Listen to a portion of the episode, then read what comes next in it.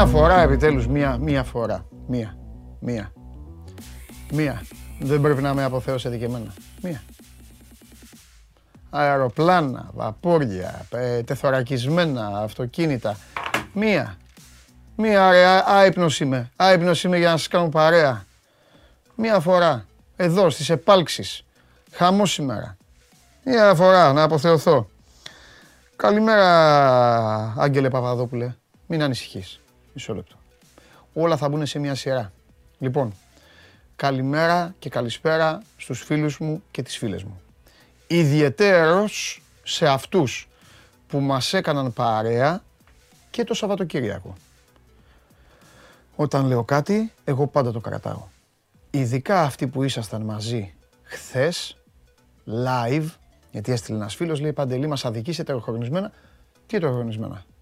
Δηλαδή έτσι είναι. Ε, την ομάδα σου, την ομάδα σου δεν πάει, δεν πάει να τη δεις στο γήπεδο, λες δεν πειράζει, θα το δώσω επανάληψη, στο, θα το δείξει το βράδυ τηλεόραση, πάω, πάω να πιω καφέ. Δεν πάει έτσι.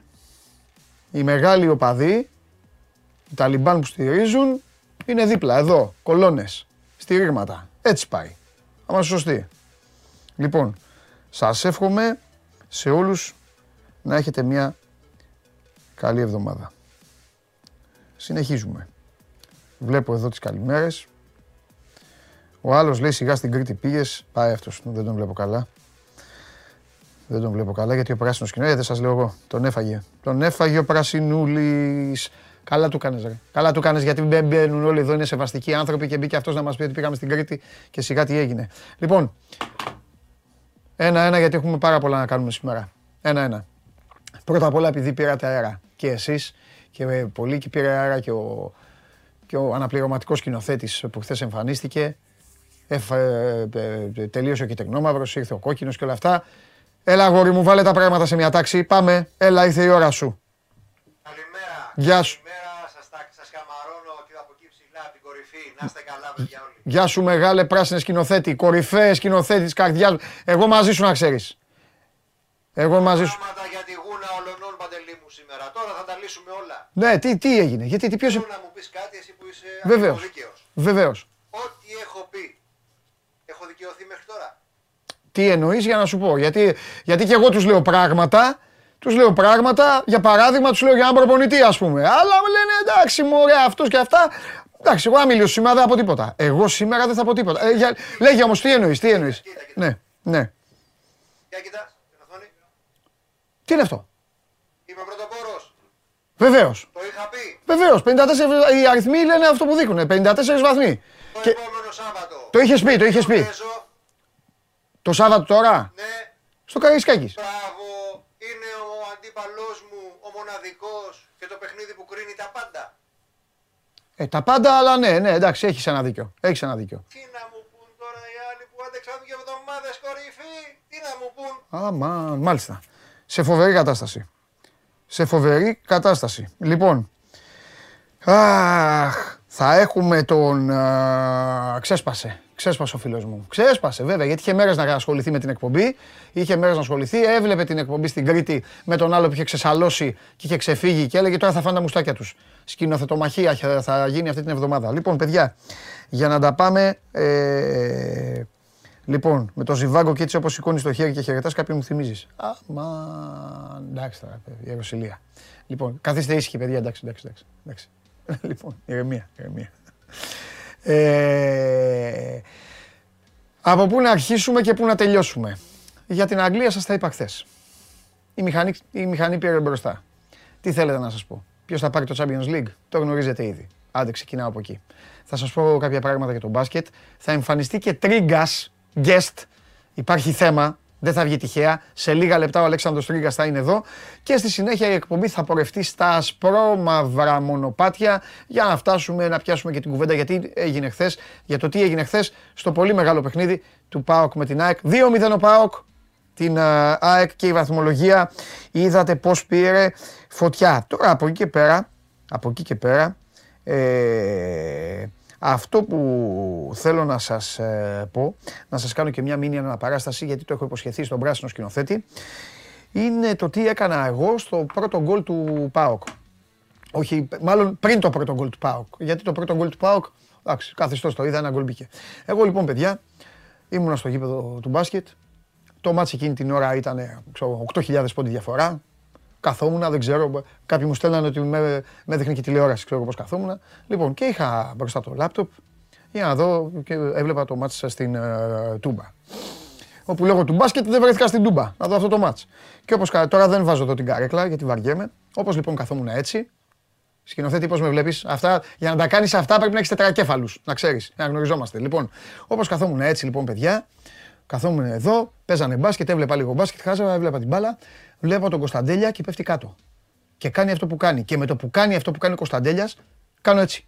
Ω! Και μετά γίνεται το υπόλοιπο. Αγόρι μου, σου δίνω πολλά συγχαρητήρια, γιατί αυτά τα κάνω και εγώ στην παραλία. Κάθομαι κάτω εκεί στην αμμουδιά, εκεί που σκάει το κύμα, παίρνω μια μπαλίτσα και κάνω τέτοια. Και εσύ τα, το έκανες σε πολύ μεγάλο παιχνίδι μέσα στην Τούμπα και με μεγάλο αντίπαλο. Σε χειροκροτώ αγόρι μου πάντα τέτοια, πάντα τέτοια πόσο τυχερός μπορεί να είναι ο Πάοκ, πόσα εκατομμύρια θα σε πουλήσει κάποια στιγμή. Αυτό έχω να πω εγώ και τίποτα άλλο. Μην γελάτε. Σας έκανα ακριβώς. Ε, ε, σας έκανα ακριβώς την αναπαράσταση. Λοιπόν, υπάρχει ένας κλασικός, ένας κλασικός που κάθε μέρα στέλνει Τώρα μέχρι να καθίσω ένας άνθρωπος που στέλνει ότι δεν, δεν ακούγομαι.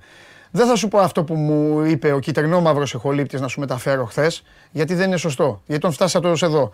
Είχε που είχε το άγχος του για την τούμπα, τον φτάσα τόσο εδώ δικαίως. Οπότε κάθε μέρα το ίδιο στέλνεις. Α, δεν βαρέθηκες. Πράσινη σκηνοθέτης, πώς με βλέπεις; Σας εκπροσωπώ επάξια απέναντι στο λαό. Μπράβο, ευχαριστώ. Λοιπόν, Αχ. Τις καλημέρες μου σε όλους σας. Τώρα θα σας πω κάποια πράγματα. Την εκπομπή τη βλέπετε ολοζώντανη μέσω της εφαρμογής TuneIn. Την ακούτε ολοζώντανη, ανεβαίνει στο Spotify με τη μορφή podcast. Με την, με, μέσω Android τότε μπορείτε να την ακούτε και στο αυτοκίνητό σας. Μένει on demand στο YouTube για να βλέπετε, να θαυμάζετε, να λύνετε απορίες. Λοιπόν, ξεκινάω με το εξής μέχρι να μαζευτείτε όλοι και μέχρι να μαζευτούν και οι, ποδοσφαιρά αρρωστοί για να πούν το μακρύ τους και το κοντό τους. Τώρα που ολοκληρώθηκε και που τελείωσε αυτό το πακέτο του μπάσκετ, ε, θέλω να, να πω κάτι που το χρώσταγα πολύ με, πολύ με ρωτούσαν για το Final Eight και είχα πει ότι θα κάνω μια μίνι, μίνι, μίνι αποτίμηση όταν αυτό ολοκληρωθεί με, το, με τη δική μου σκοπιά. Θαυμάσατε το Σπύρο Καβαλιαράτο με, που, που, που βάσταγε, κράταγε τις θερμοπύλες της ε, διοργάνωσης. Ε, εγώ για άλλη μια φορά θα σας μιλήσω κοινικά ε, και όπως ακριβώς το έζησα και με τις τόσες και τόσες τόσες διοργανώσεις τις οποίες έχω παρακολουθήσει και στην Ελλάδα και στο εξωτερικό στα δύο μεγάλα αθλήματα. Λοιπόν, ε, αγωνιστικό σκέλος δεν υπάρχει. Δεν υπάρχει. Ο Ολυμπιακός πήγε, διέλυσε και έφυγε. Τέλος. Δεν νομίζω ότι ε, χρειάζεται να συζητήσουμε για μπάσκετ. Τελείωσε ένας τελικός. Χθες κάναμε διαφόρων ειδών συνεντεύξεις εδώ το βράδυ και δεν μπορούσαμε να μιλήσουμε με τους ανθρώπους για μπάσκετ. Τι να πούμε. 40 από του κερδίσε στον τελικό. Έπαιξε 5 λεπτά στο δεύτερο ημίχρονο του ημιτελικού με τον uh, Παναθηναϊκό και, και άλλαξε τη μορφή όλου του, του αγώνα. Ε, το μπάσκετ του Μπαρτζόκα πραγματικά είναι να, είναι να το μελετούν. Και δεν το λέω εγώ, το λένε άλλοι προπονητές. Αλλά και αυτό βαρεθήκατε να το ακούτε. Πάμε στα Final Four όμως και μετά θα γυρίσω στα ποδόσφαιρα του που τόσο πολύ λαχταράτε και λατρεύετε και αγαπάτε. Λοιπόν, ο Βασίλης Πανούλης στο περιθώριο εκεί ε, των, των διαδικασιών και των αγώνων, μετά και το τέλος του ημιτελικού μάλιστα, γύρισε και μας είπε, εντάξει μωρέ στην Ελλάδα ε, πιο πολλοί βλέπουν, ε, θέλουν να βλέπουν το ποτήρι μισοάδιο παρά μισογεμάτο. Ας προσπαθήσουμε να το δούμε μισογεμάτο. Και δίκιο είχε ο Βασίλης. Δίκιο έχει και εγώ, και εγώ έτσι ξεκινάω αυτή τη στιγμή την κουβέντα μου και την τοποθέτησή μου και αυτόν τον απολογισμό. Λάθη φυσικά και έγιναν. Δεν μπορεί, όταν δουλεύεις, κάνεις λάθος. Φυσικά έγιναν λάθη τα οποία και πρέπει να διορθωθούν και πρέπει να βελτιωθούν. Θα σας πω ακόμη και πράγματα τα οποία δεν τα γνωρίζετε. Αλλά με πράγματα που δεν γνωρίζετε ταυτόχρονα θα σας πω και τι ισχύει. Γιατί είναι πάρα πολύ εύκολο να λέμε έλα μου ωραίο τάδε τι κάνει, αλλά δεν λέει κανείς γιατί το κάνει. Πάμε λοιπόν. Πάρα πολλοί κόσμος και ομάδες παραπονέθηκαν για τις συγκεκριμένες ημέρες. Για, το, για, για τη συγκεκριμένη περίοδο που έγινε το, το Final Eight. Εδώ λοιπόν η απάντηση είναι ότι αυτή είναι η ημερομηνία. Διακόπτεται η Ευρωλίγκα, διακόπτονται οι αγωνιστικές δραστηριότητες και σε όλες τις χώρες παίζουν παιχνίδια. Το είπαν αυτό γιατί στο Ηράκλειο, όπως και στις περισσότερες πόλεις της ε, χώρας, υπάρχουν ε, καρναβαλικοί εορτασμοί, γίνεται ένας κακός χαμός. Παράλληλα, σχεδόν σε όλα τα ξενοδοχεία και στα δικά μας υπήρχαν πολλά σχολεία. Θα μου πείτε ρε Παντελή τι λες τώρα, σας λέω σας είπα πράγματα τα οποία κάποιοι μπορεί να μην τα είδατε, να μην τα ακούσατε, να μην τα διαβάσατε, αλλά περίμενα εγώ υπομονετικά να τελειώσουν όλες οι μέρες για να κάνω μία γενική τοποθέτηση και μετά θα τελειώσω. Ε, δεν θα ξαναμιλήσω. Του χρόνου πάλι. Υπήρχαν άνθρωποι ομάδων οι οποίοι σε μένα τον ίδιο μου είπαν άστα να πάνε το βράδυ ξυπνάγαμε μέσα στη νύχτα ουρλιάζαν τα παιδάκια μέσα στους διαδρόμους οι παίκτες ξύπναγαν δεν μπορούσαμε τι να κάνουμε, τι να φτιάξουμε. Ωραία. Αυτό έγινε παντού βέβαια και ε, ε, ίσχυε για όλους είναι στην, ε, στην συγκεκριμένη χρονική στιγμή. Δεν υπάρχει γήπεδο μπάσκετ σε κάποιο βουνό. 6.000 θέσεων να μπορούν να πάνε πάνω στο βουνό όλες οι ομάδες και εμείς και να πηγαίνουν μόνο οι φίλαθλοι.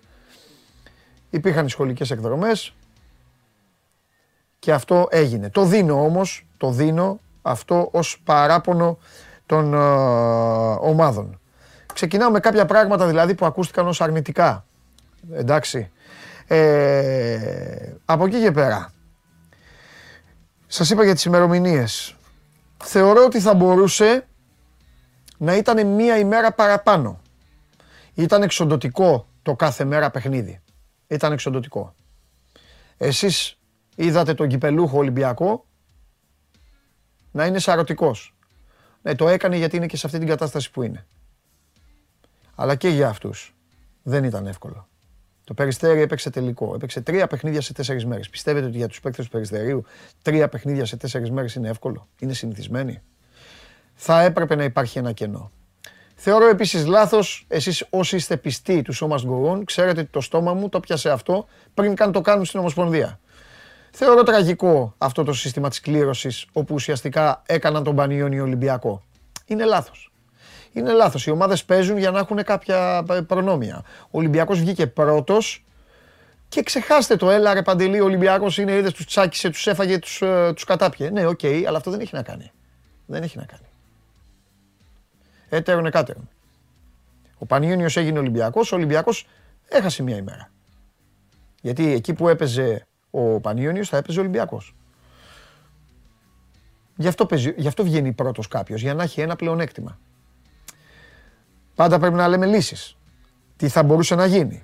Υπάρχουν αυτή τη στιγμή δύο πόλοι. Ο ένας πόλος αναφέρει και λέει ότι γιατί να γίνεται αυτό το UNICEF Cup και να πηγαίνει μια ομάδα από χαμηλότερες κατηγορίες και να μην πηγαίνει κανονικά 8 Δηλαδή, γιατί να αδικηθεί ο προμηθέας; Αυτό είναι πώς το βλέπει ο καθένας και πώς το αποφασίζει. Το άλλο είναι που να πλασαριστεί η ομάδα από το UNICEF Cup. Νομίζω ότι αν πλασαριστείς στην τελευταία τετράδα με μια κλήρωση, αν δεν αλλοιώσεις δηλαδή τους τέσσερις πρώτους, γιατί είναι οι τέσσερις πρώτοι, κάτι πρέπει να έχουν και αυτοί, να έχουν ένα όφελος, ένα κάτι. Νομίζω ότι αυτό μάλλον είναι ε, λίγο, ε, λίγο καλύτερο. Πάμε σε ένα άλλο θέμα που δημιουργήθηκε χθες. Χθες λοιπόν εμφανίστηκαν, νομίζω το έχετε διαβάσει κιόλας, ε, ε, εμφανίστηκαν οπαδοί του Περιστερίου. Ταξίδεψαν οπαδοί του Περιστερίου για να μπουν στο γήπεδο. Δεν ξέρω από πού πήραν εγγυήσεις, προφανώς από την ομάδα τους για να μπουν στο γήπεδο. Αντιμετωπίστηκαν από την ε, Ομοσπονδία και από την αστυνομία. Η αστυνομία του Ηρακλείου, σας το έχω ξαναπεί, είναι πάρα πολύ καλή αστυνομία. Πάρα πολύ καλή αστυνομία. Είναι πολύ προπονημένη και πολύ γυμνασμένη αστυνομία. Ε, το λένε και οι ίδιοι δηλαδή οι Ηρακλειώτε. Να πω και τα χαιρετίσματά μου στον Πέτρο το Ζαχαριουδάκη που μας βλέπει τώρα στο, που είναι στο αεροδρόμιο. Ε, δεν μπήκαν, Δεν μπήκαν λοιπόν, το καθάρισε αυτό και η Ομοσπονδία και η αστυνομία. Καταλαβαίνω ότι κάποια παιδιά πήγαν τώρα, ήθελαν να μπουν να δουν την ομάδα τους. Εγώ ένα πράγμα θα σας πω μόνο. Ένα πράγμα. Φαντάζεστε τι θα γινόταν αν αυτοί οι άνθρωποι είχαν μπει στο γήπεδο; Σκεφτείτε μόνο το ιστορικό γεγονός και το τι θα είχε να αντιμετωπίσει η ΕΟΚ να είχαν μπει σε μια διοργάνωση στην οποία ήταν ξεκάθαρο ότι δεν θα μπουν οπαδοί, να είχαν μπει οπαδοί του ατρωμίτου και να μην είχαν εμφανιστεί Παοκτζίδες, Αριανοί, Αεκτζίδες, Ολυμπιακοί, Παναθηναϊκοί. Φανταστείτε.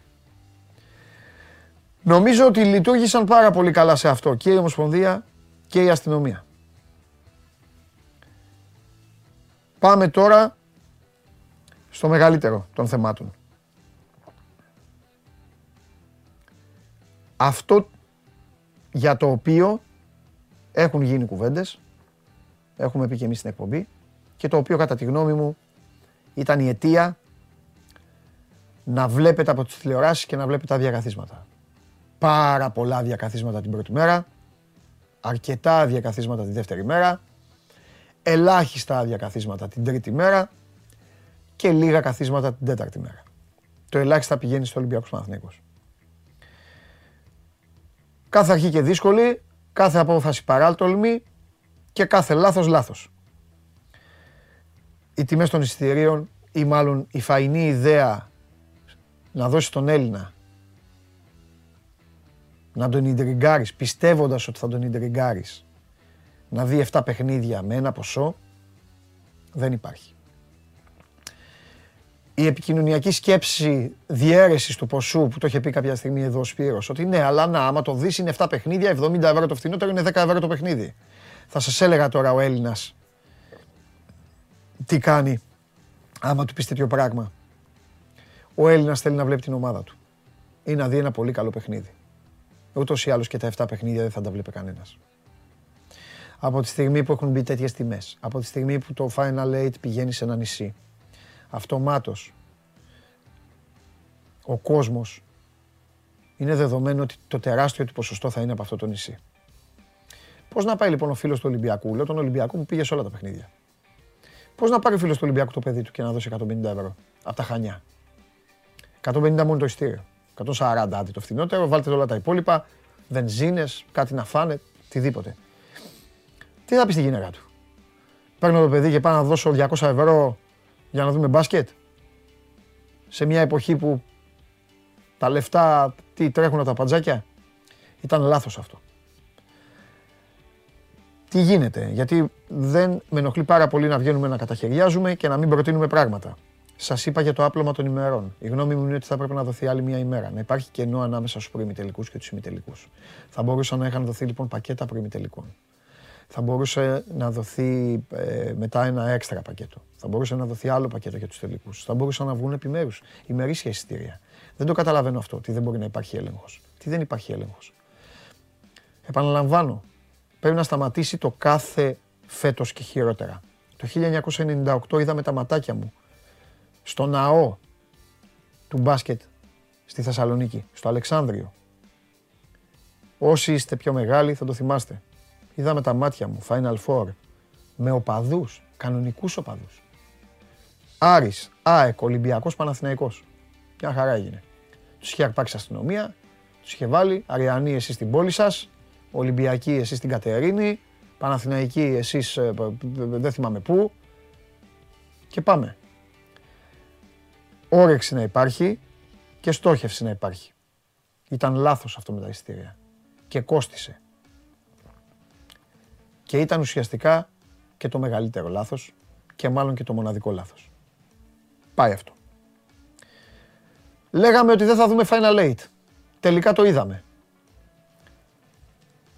Από τα λάθη σου μαθαίνεις και θέλω να πω ένα μεγάλο μπράβο σε αυτούς που κατάφεραν να το κάνουν το Final Eight. Το έκανε η Ομοσπονδία το Final Eight, της αξίζει ένα μεγάλο μπράβο. Μάζεψε 8 ομάδες, εγώ ακούω σε αυτά το «Α, και τι το θέλανε το Final Eight, τους μάρανε». Όχι, δεν τους μάρανε το Final Eight. Δεν τους μάρανε. Έπρεπε να γίνει. Έπρεπε να γίνει και έγινε. Μπράβο για άλλη μία φορά στο Ηράκλειο. Εγώ αυτό που ξέρω είναι ότι το Ηράκλειο αναλαμβάνει κάτι με τον Μπάμπη το Μαρκάκι μπροστά και όταν το Ηράκλειο αναλαμβάνει κάτι, το Ηράκλειο το τελειώνει. Δεν ανοίγει ρουθούνη, γίνονται όλα όπως πρέπει να γίνουν και τελειώνει το πράγμα. Τελειώνει. Όσους τελικούς έχουμε δει στο Ηράκλειο, όσες διοργανώσεις έχουμε δει στο Ηράκλειο, όσες ομάδες έχουν πάει τιμωρημένες να παίξουν στο Ηράκλειο, όσες φορές έχει πάει η εθνική μας να παίξει στο Ηράκλειο. Τα δύο ωράκια φιλοξενούν μπάσκετ και το τελειώνουν. Αυτό είναι πάρα πολύ σημαντικό. Εσείς δεν το καταλαβαίνετε, δεν σας νοιάζει. Τώρα ο καθένας στη δουλειά του λέει το, το μακρύ του και το κοντό του και τελειώνουν όλα. Λοιπόν, σε λίγο το τριγκά. Να τελειώσω. Το Ηράκλειο λοιπόν τις καθαρίζει τις φάσεις.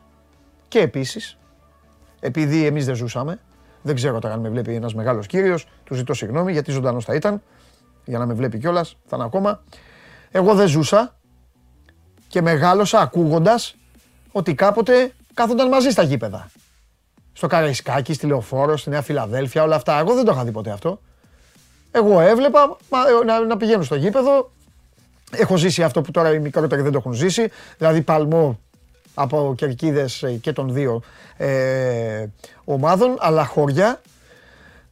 Πρώτη φορά λοιπόν εγώ, πρώτη φορά, μην, μην αρχίσετε να μου λέτε τώρα άλλα αθλήματα γιατί δεν, δεν, τα παρακολουθώ, δεν τα παρακολουθώ. Πρώτη φορά λοιπόν εγώ είδα 4.500 κόσμο, ανάμεικτα, Ολυμπιακούς, Παναθηναϊκούς, να βλέπουν, να φωνάζουν, να συνθηματολογούν, να πανηγυρίζουν αναλόγως του τι γίνεται και το είδα πρώτη φορά. Θα έπρεπε λοιπόν να είχε προβλεφθεί μια όμορφη κατάσταση ώστε αυτό να διαρκούσε όλες τις ημέρες. Αλλά μην, μην γελιόμαστε. Μην γελιόμαστε κιόλας. Έχει να κάνει και με το πόσο μια ομάδα μπορεί να σε μαγνητήσει. Πόσο περισσότερο κόσμο θα είχε δηλαδή αυτά τα μάτς, πόσο περισσότερο, κάποια από αυτά τα μάτς, πόσο περισσότερο κόσμο θα είχαν άμα γίνονταν στο ΆΚΑ ή στο Ερήνης και Φιλίας. Μην τρελαίνεστε. Το έκαναν λοιπόν, έγινε και επειδή έγινε θα σας πω και κάτι που για μένα αυτό είναι νόμος και θέλω να γίνει και δικό σας. Η πρώτη φορά είναι εύκολη. Η δύσκολη είναι η δεύτερη φορά. Οπότε αυτό πρέπει τώρα να περιμένουμε να δούμε πού θα γίνει την επόμενη φορά, πώς θα γίνει ακόμη καλύτερο και πώς θα τα βάλουν κάτω, να τα φτιάξουν τα πράγματα για να είναι ωραία και καλά. Και πρέπει λίγο να δουν τις ημέρες. Το κάθε μέρα ξύλο δεν βοηθάει. Δεν βοηθάει και δεν βοηθάει και τις ομάδες. Γιατί πάνω απ' όλα οι ομάδες είναι και οι παίκτες. Αυτά ήθελα να πω για το Final Eight. Άμα ξέχασα κάτι, έτσι κι αλλιώς καλά να είμαστε, μέρες υπάρχουν και να συζητήσουμε. Το ότι εγώ δεν είδα πάντως, όπως λέει ένας φίλος εδώ, το ότι δεν είδα λέιζερ, δεν είδα ε, κουτσαβάκια, δεν είδα πραγματάκια τέτοια, με άφησε πάρα μα πάρα πολύ ικανοποιημένο. Τώρα με τα εισιτήρια και με τα υπόλοιπα πρέπει αυτοί που έχουν τα γένια και τα χτένια πρέπει να το δουν δεν υπάρχει καμία δικαιολογία. Όσο και να έχει προσπαθήσει να δικαιολογηθεί, όσο τις προάλλες έλεγε εδώ ο Σπύρος διάφορα και του, του χυμίξατε κιόλας, δεν υπάρχει. Δεν μπορείς να παίζεις με την τσέπη του άλλου ε, σε αυτά τα θέματα. Δεν μπορείς να τους στερείς πράγματα, ε, πραγματικά να δει την ομάδα του που λαχταράει. Γιατί στην Κρήτη έχουν κόσμο οι ομάδες. Έχουν κόσμο. Δεν έχει σημασία να είσαι καλή ομάδα. Δεν έχει σημασία. Δεν αγαπάς την ομάδα σου για το αν είναι καλή και κερδίζει. Ένας Αριανό, ένας Παοκτζής. Ένας Παοκτζής που αποκλείστηκε κατευθείαν το περιστέρι. Α πάρει το παιδί του, είναι Πάοκ, ρε παιδί μου, και μένει στον Άγιο Νικόλαο. Μένει στο Αρέθυμνο. Α πάρει το παιδί του να πάει. Του το στέρισαν το δικαίωμα. Τον έβαλα να κάνει σκέψη ότι πρέπει να δώσει τόσα λεφτά. Δεν έχει να τα δώσει τα λεφτά. Λάθος μεγάλο αυτό. Αυτό ήταν το μεγαλύτερο λάθος. Μόνο αυτό. Όλα τα άλλα, όλα τα άλλα ήταν ευχάριστα. Πολύ ευχάριστα. Και μπράβο για άλλη μια φορά στο Ηράκλειο. Και στην τελική γίνεται εκεί κάθε χρόνο. Εμένα δεν με ενδιαφέρει. Εμένα με ενδιαφέρει να τελειώνουν όλα ωραία. Αφού το, κάνει αυτό το Ηράκλειο, το Ηράκλειο να το κάνει. Τι να κάνουμε. Έτσι είναι παιδιά. Λοιπόν, πάμε στον... θα συνεχίσουμε λίγο με μπάσκετ γιατί υπάρχει θέμα ε, και μετά θα απλώσουμε τα ποδόσφαιρα. Πάμε πράσινη σκηνοθέτη, αφιερωμένο το υπόλοιπο της εκπομπής τώρα για, για αρκετά λεπτά σε πράσινο φόντο ε, δώσε πρώτα στην ομάδα σου τη, τη, την μπασκετικής ομάδα. Την μπασκετικής σου ομάδα. Έλα, Αλέξανδρε μου. Χαίρετε, χαίρετε. Δεν, ελπι... δεν πιστεύω να, να, να περίμενες πάρα πολύ. Απλά είχα να πω πράγματα τα οποία εγώ δεν έλεγα τόσες μέρες. Ήθελα να κάνω τον απολογισμό. Οπότε τα είπα και, και καθάρισα. Εντάξει, αυτό που συζητάμε τρεις μέρες και το λέμε με, Ναι. με τρόπο, Ναι, ουσιαστικά για τον Ντέγιαν Ράντονιτς, αρχίζει και σιγά σιγά να γίνεται πράξη. Απλά ε, και αναφέρομαι στο κομμάτι της αποχώρησης. Απλά δεν έχει αλλάξει αυτό το οποίο συζητούσαμε ήδη από, τη, από χθες, την επομένη του χαμένου ημιτελικού για τον παναθηναικο Ε, λέγαμε ότι ε, υπάρχει μια τάση προς το διαζύγιο, αλλά για να γίνει αυτό θα πρέπει να βρεθεί τρόπος να, προ, να, προς, ε, να προκύψει το διαζύγιο. Και αυτό δεν έχει να κάνει με το αν θέλει ο Παναθηναϊκός να, να απομακρύνει το Μαυροβούνι τεχνικό από το μπάγκο του, αλλά έχει να κάνει με το ποσό το οποίο θα του δώσει εν τέλει για να γίνει πράξη αυτή η επιθυμία. Και ε, είναι πάρα πολύ απλή η συζήτηση. Όσο απλή ε, μπορεί να τη θεωρεί κανείς γνωρίζοντας πως ο Ντέγια Ράντο της υπέγραψε το περσινό καλοκαίρι κλειστό διετές συμβόλαιο, πράγμα που σημαίνει πως για να αποχωρήσει θα πρέπει ο Παναθηναϊκός να βάλει πολύ βαθιά το χέρι στην τσέπη, ε, πολύ απλά γιατί ο ίδιος έχει διαμηνήσει ε, εδώ και αρκετές ημέρες θα λέγαμε με τον ένα τον άλλο τρόπο στην πλευρά του παναθηναικου πως για να συνενέσει σε οποιαδήποτε ε, να συνέσει τη λύση του συμβολέου του ε, χ- θέλει όλο το ποσό που προβλέπει το συμβόλαιο που πέραψε το περσινό καλοκαίρι. Δεν θα έλεγα ότι είναι παράλογη απέτηση ενός επαγγελματία ε, να ζητάει το ποσό το οποίο έχει υπογράψει και με το οποίο έχει δεσμευτεί μια ομάδα. Από την άλλη όμως και ο Παναθηναϊκός ε, αυτή τη στιγμή ε, στα μισά και λίγο μετά τα μισά της σεζόν ναι. ε, πληρώνει ή θα πληρώσει εντός και εκτός εισαγωγικών ε, τα λάθη του καλοκαιριού και με το παραπάνω. Και αυτό δεν έχει να κάνει μόνο με την αποζημίωση του Ντέγιαν Ράντονιτς, έχει να κάνει και με την ιστορία με τον Άντριου Άντριους, γιατί και ο ίδιος ε, αποτελεί βραχνά εδώ και ουσιαστικά τρεις μήνες για τον Παναθηναϊκό, ακριβώς για τον ίδιο λόγο, επειδή δεσμεύεται για ακόμα μια χρονιά ε, με συμβόλαιο με τον Παναθηναϊκό. Ναι. Να σου πω κάτι, οπότε ε, χρησιμοποιούμε ε, χρόνο τελειώνει μόνο και μόνο γιατί δεν έχει βρεθεί η λύση με, το, με την αποζημίωση, έτσι.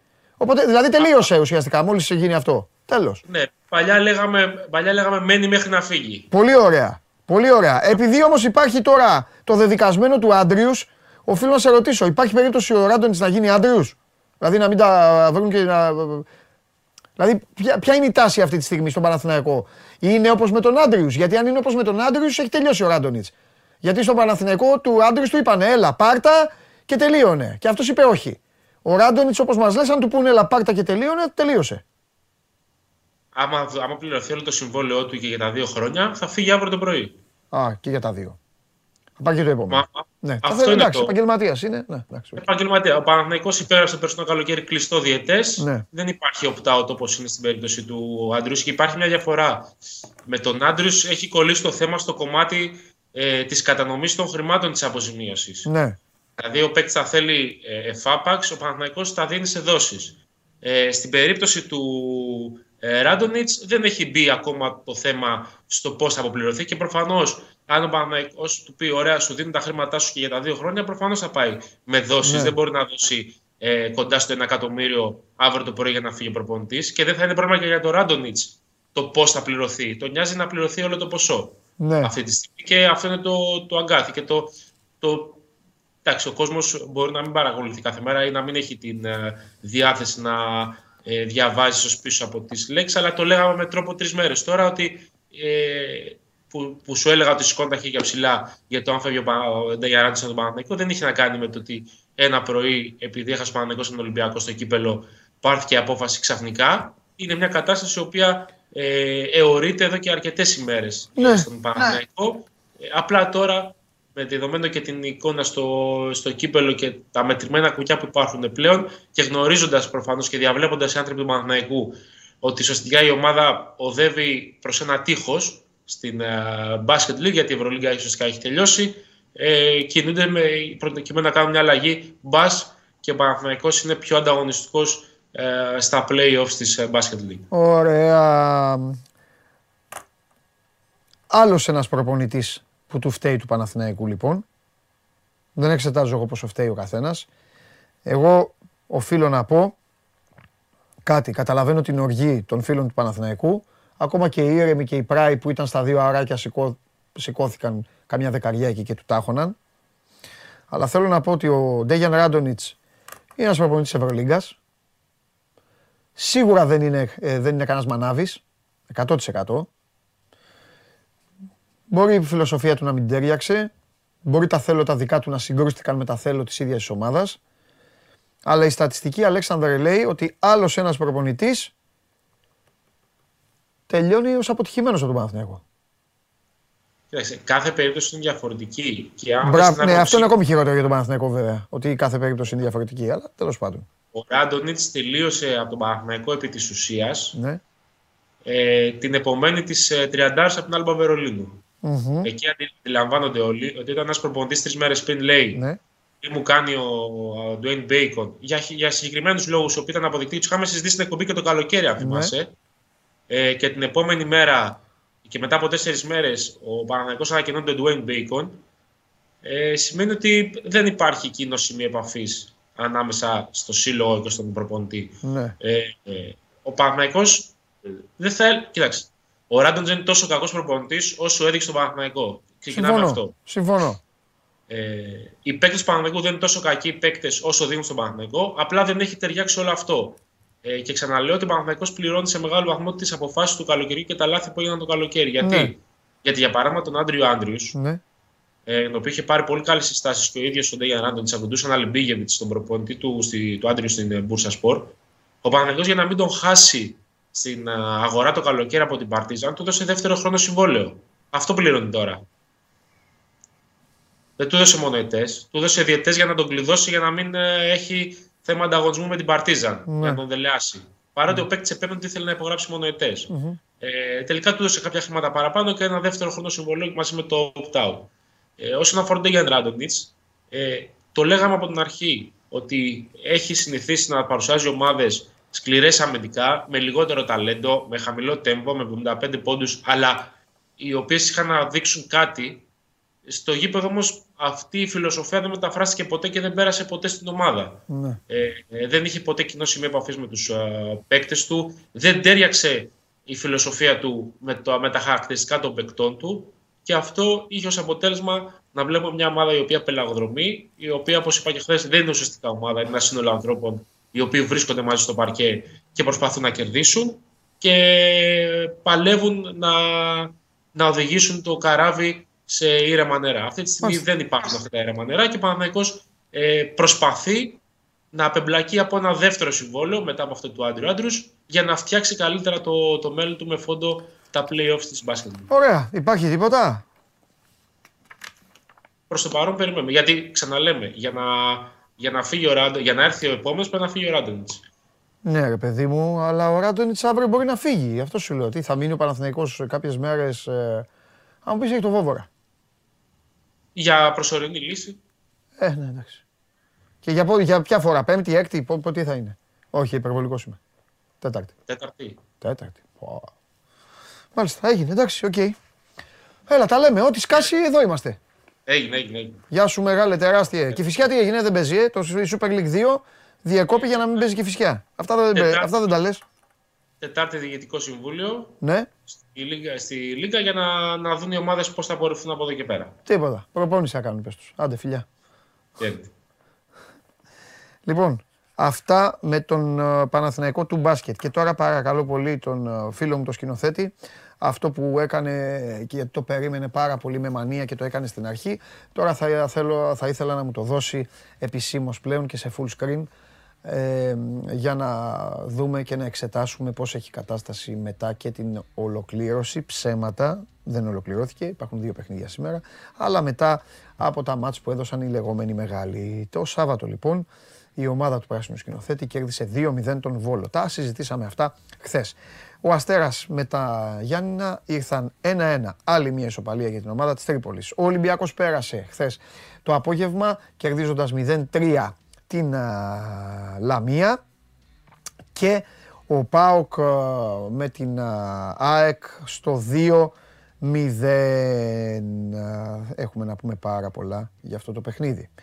Ατρόμητος Λεβαδιακός Όφι Άρης και πάμε τώρα στην βαθμολογία. θαυμάστε τη χωρίς να σχολιάσω. Θα σας αφήσω να τη θαυμάσετε για να πείτε τα συμπεράσματά σας για 10 δευτερόλεπτα. Δώστε full screen. Εγώ θα μιλήσω 10 δευτερόλεπτα.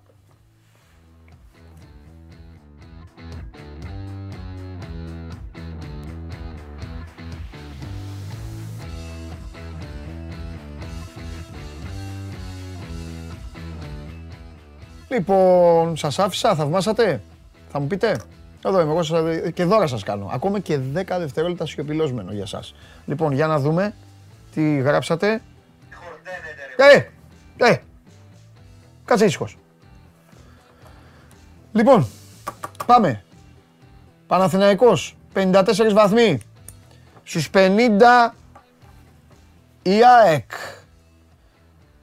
Υπάρχει εκκρεμότητα του αγώνα στο Περιστέρι. 49 Ολυμπιακός. Ο Ολυμπιακός ήταν ουσιαστικά ο μεγαλύτερος κερδισμένος από την χθεσινή ημέρα έτσι όπως κύλησε. Έχει πάει στον πόντο την ΑΕΚ, αλλά δεν τον ενδιαφέρει τι κάνει η ΑΕΚ από την άποψη ότι κάθε ομάδα κοιτάζει τον πρώτο. Αφού ο πρώτος λοιπόν είναι ο Παναθηναϊκός, ο Ολυμπιακός στέκεται στο ότι η διαφορά του από τον Παναθηναϊκό έχει πάει στους 5 και παίζουν το Σάββατο στο Γεώργιος Καραϊσκάκης. 47 οι βαθμοί για τον ΠΑΟΚ και καταλαβαίνετε ότι μια ψυχή βράζει για τους βαθμούς που χάθηκαν τις προηγούμενες εβδομάδες. Εγώ σήμερα είπα δεν θα πω τίποτα για αυτόν. Τίποτα. Εγώ τα λέω όταν πρέπει, όταν τα έχει ανάγκη. Σήμερα τι να πω. Είδαν όλοι χθες. Λοιπόν, Βόλος 35, Άρης 31, 27 οι βαθμοί του Πανετολικού που κέρδισε 1-0 τον Ιωνικό. Ατρόμητος 25, Αστέρας 24, Όφη 23, Γιάννηνα 22, ο Ιωνικός στους 15, στους 13 ο Λεβαδιακός και τελευταία στους 12 βαθμούς η Λαμία. Για πάμε. Πάμε, πάμε.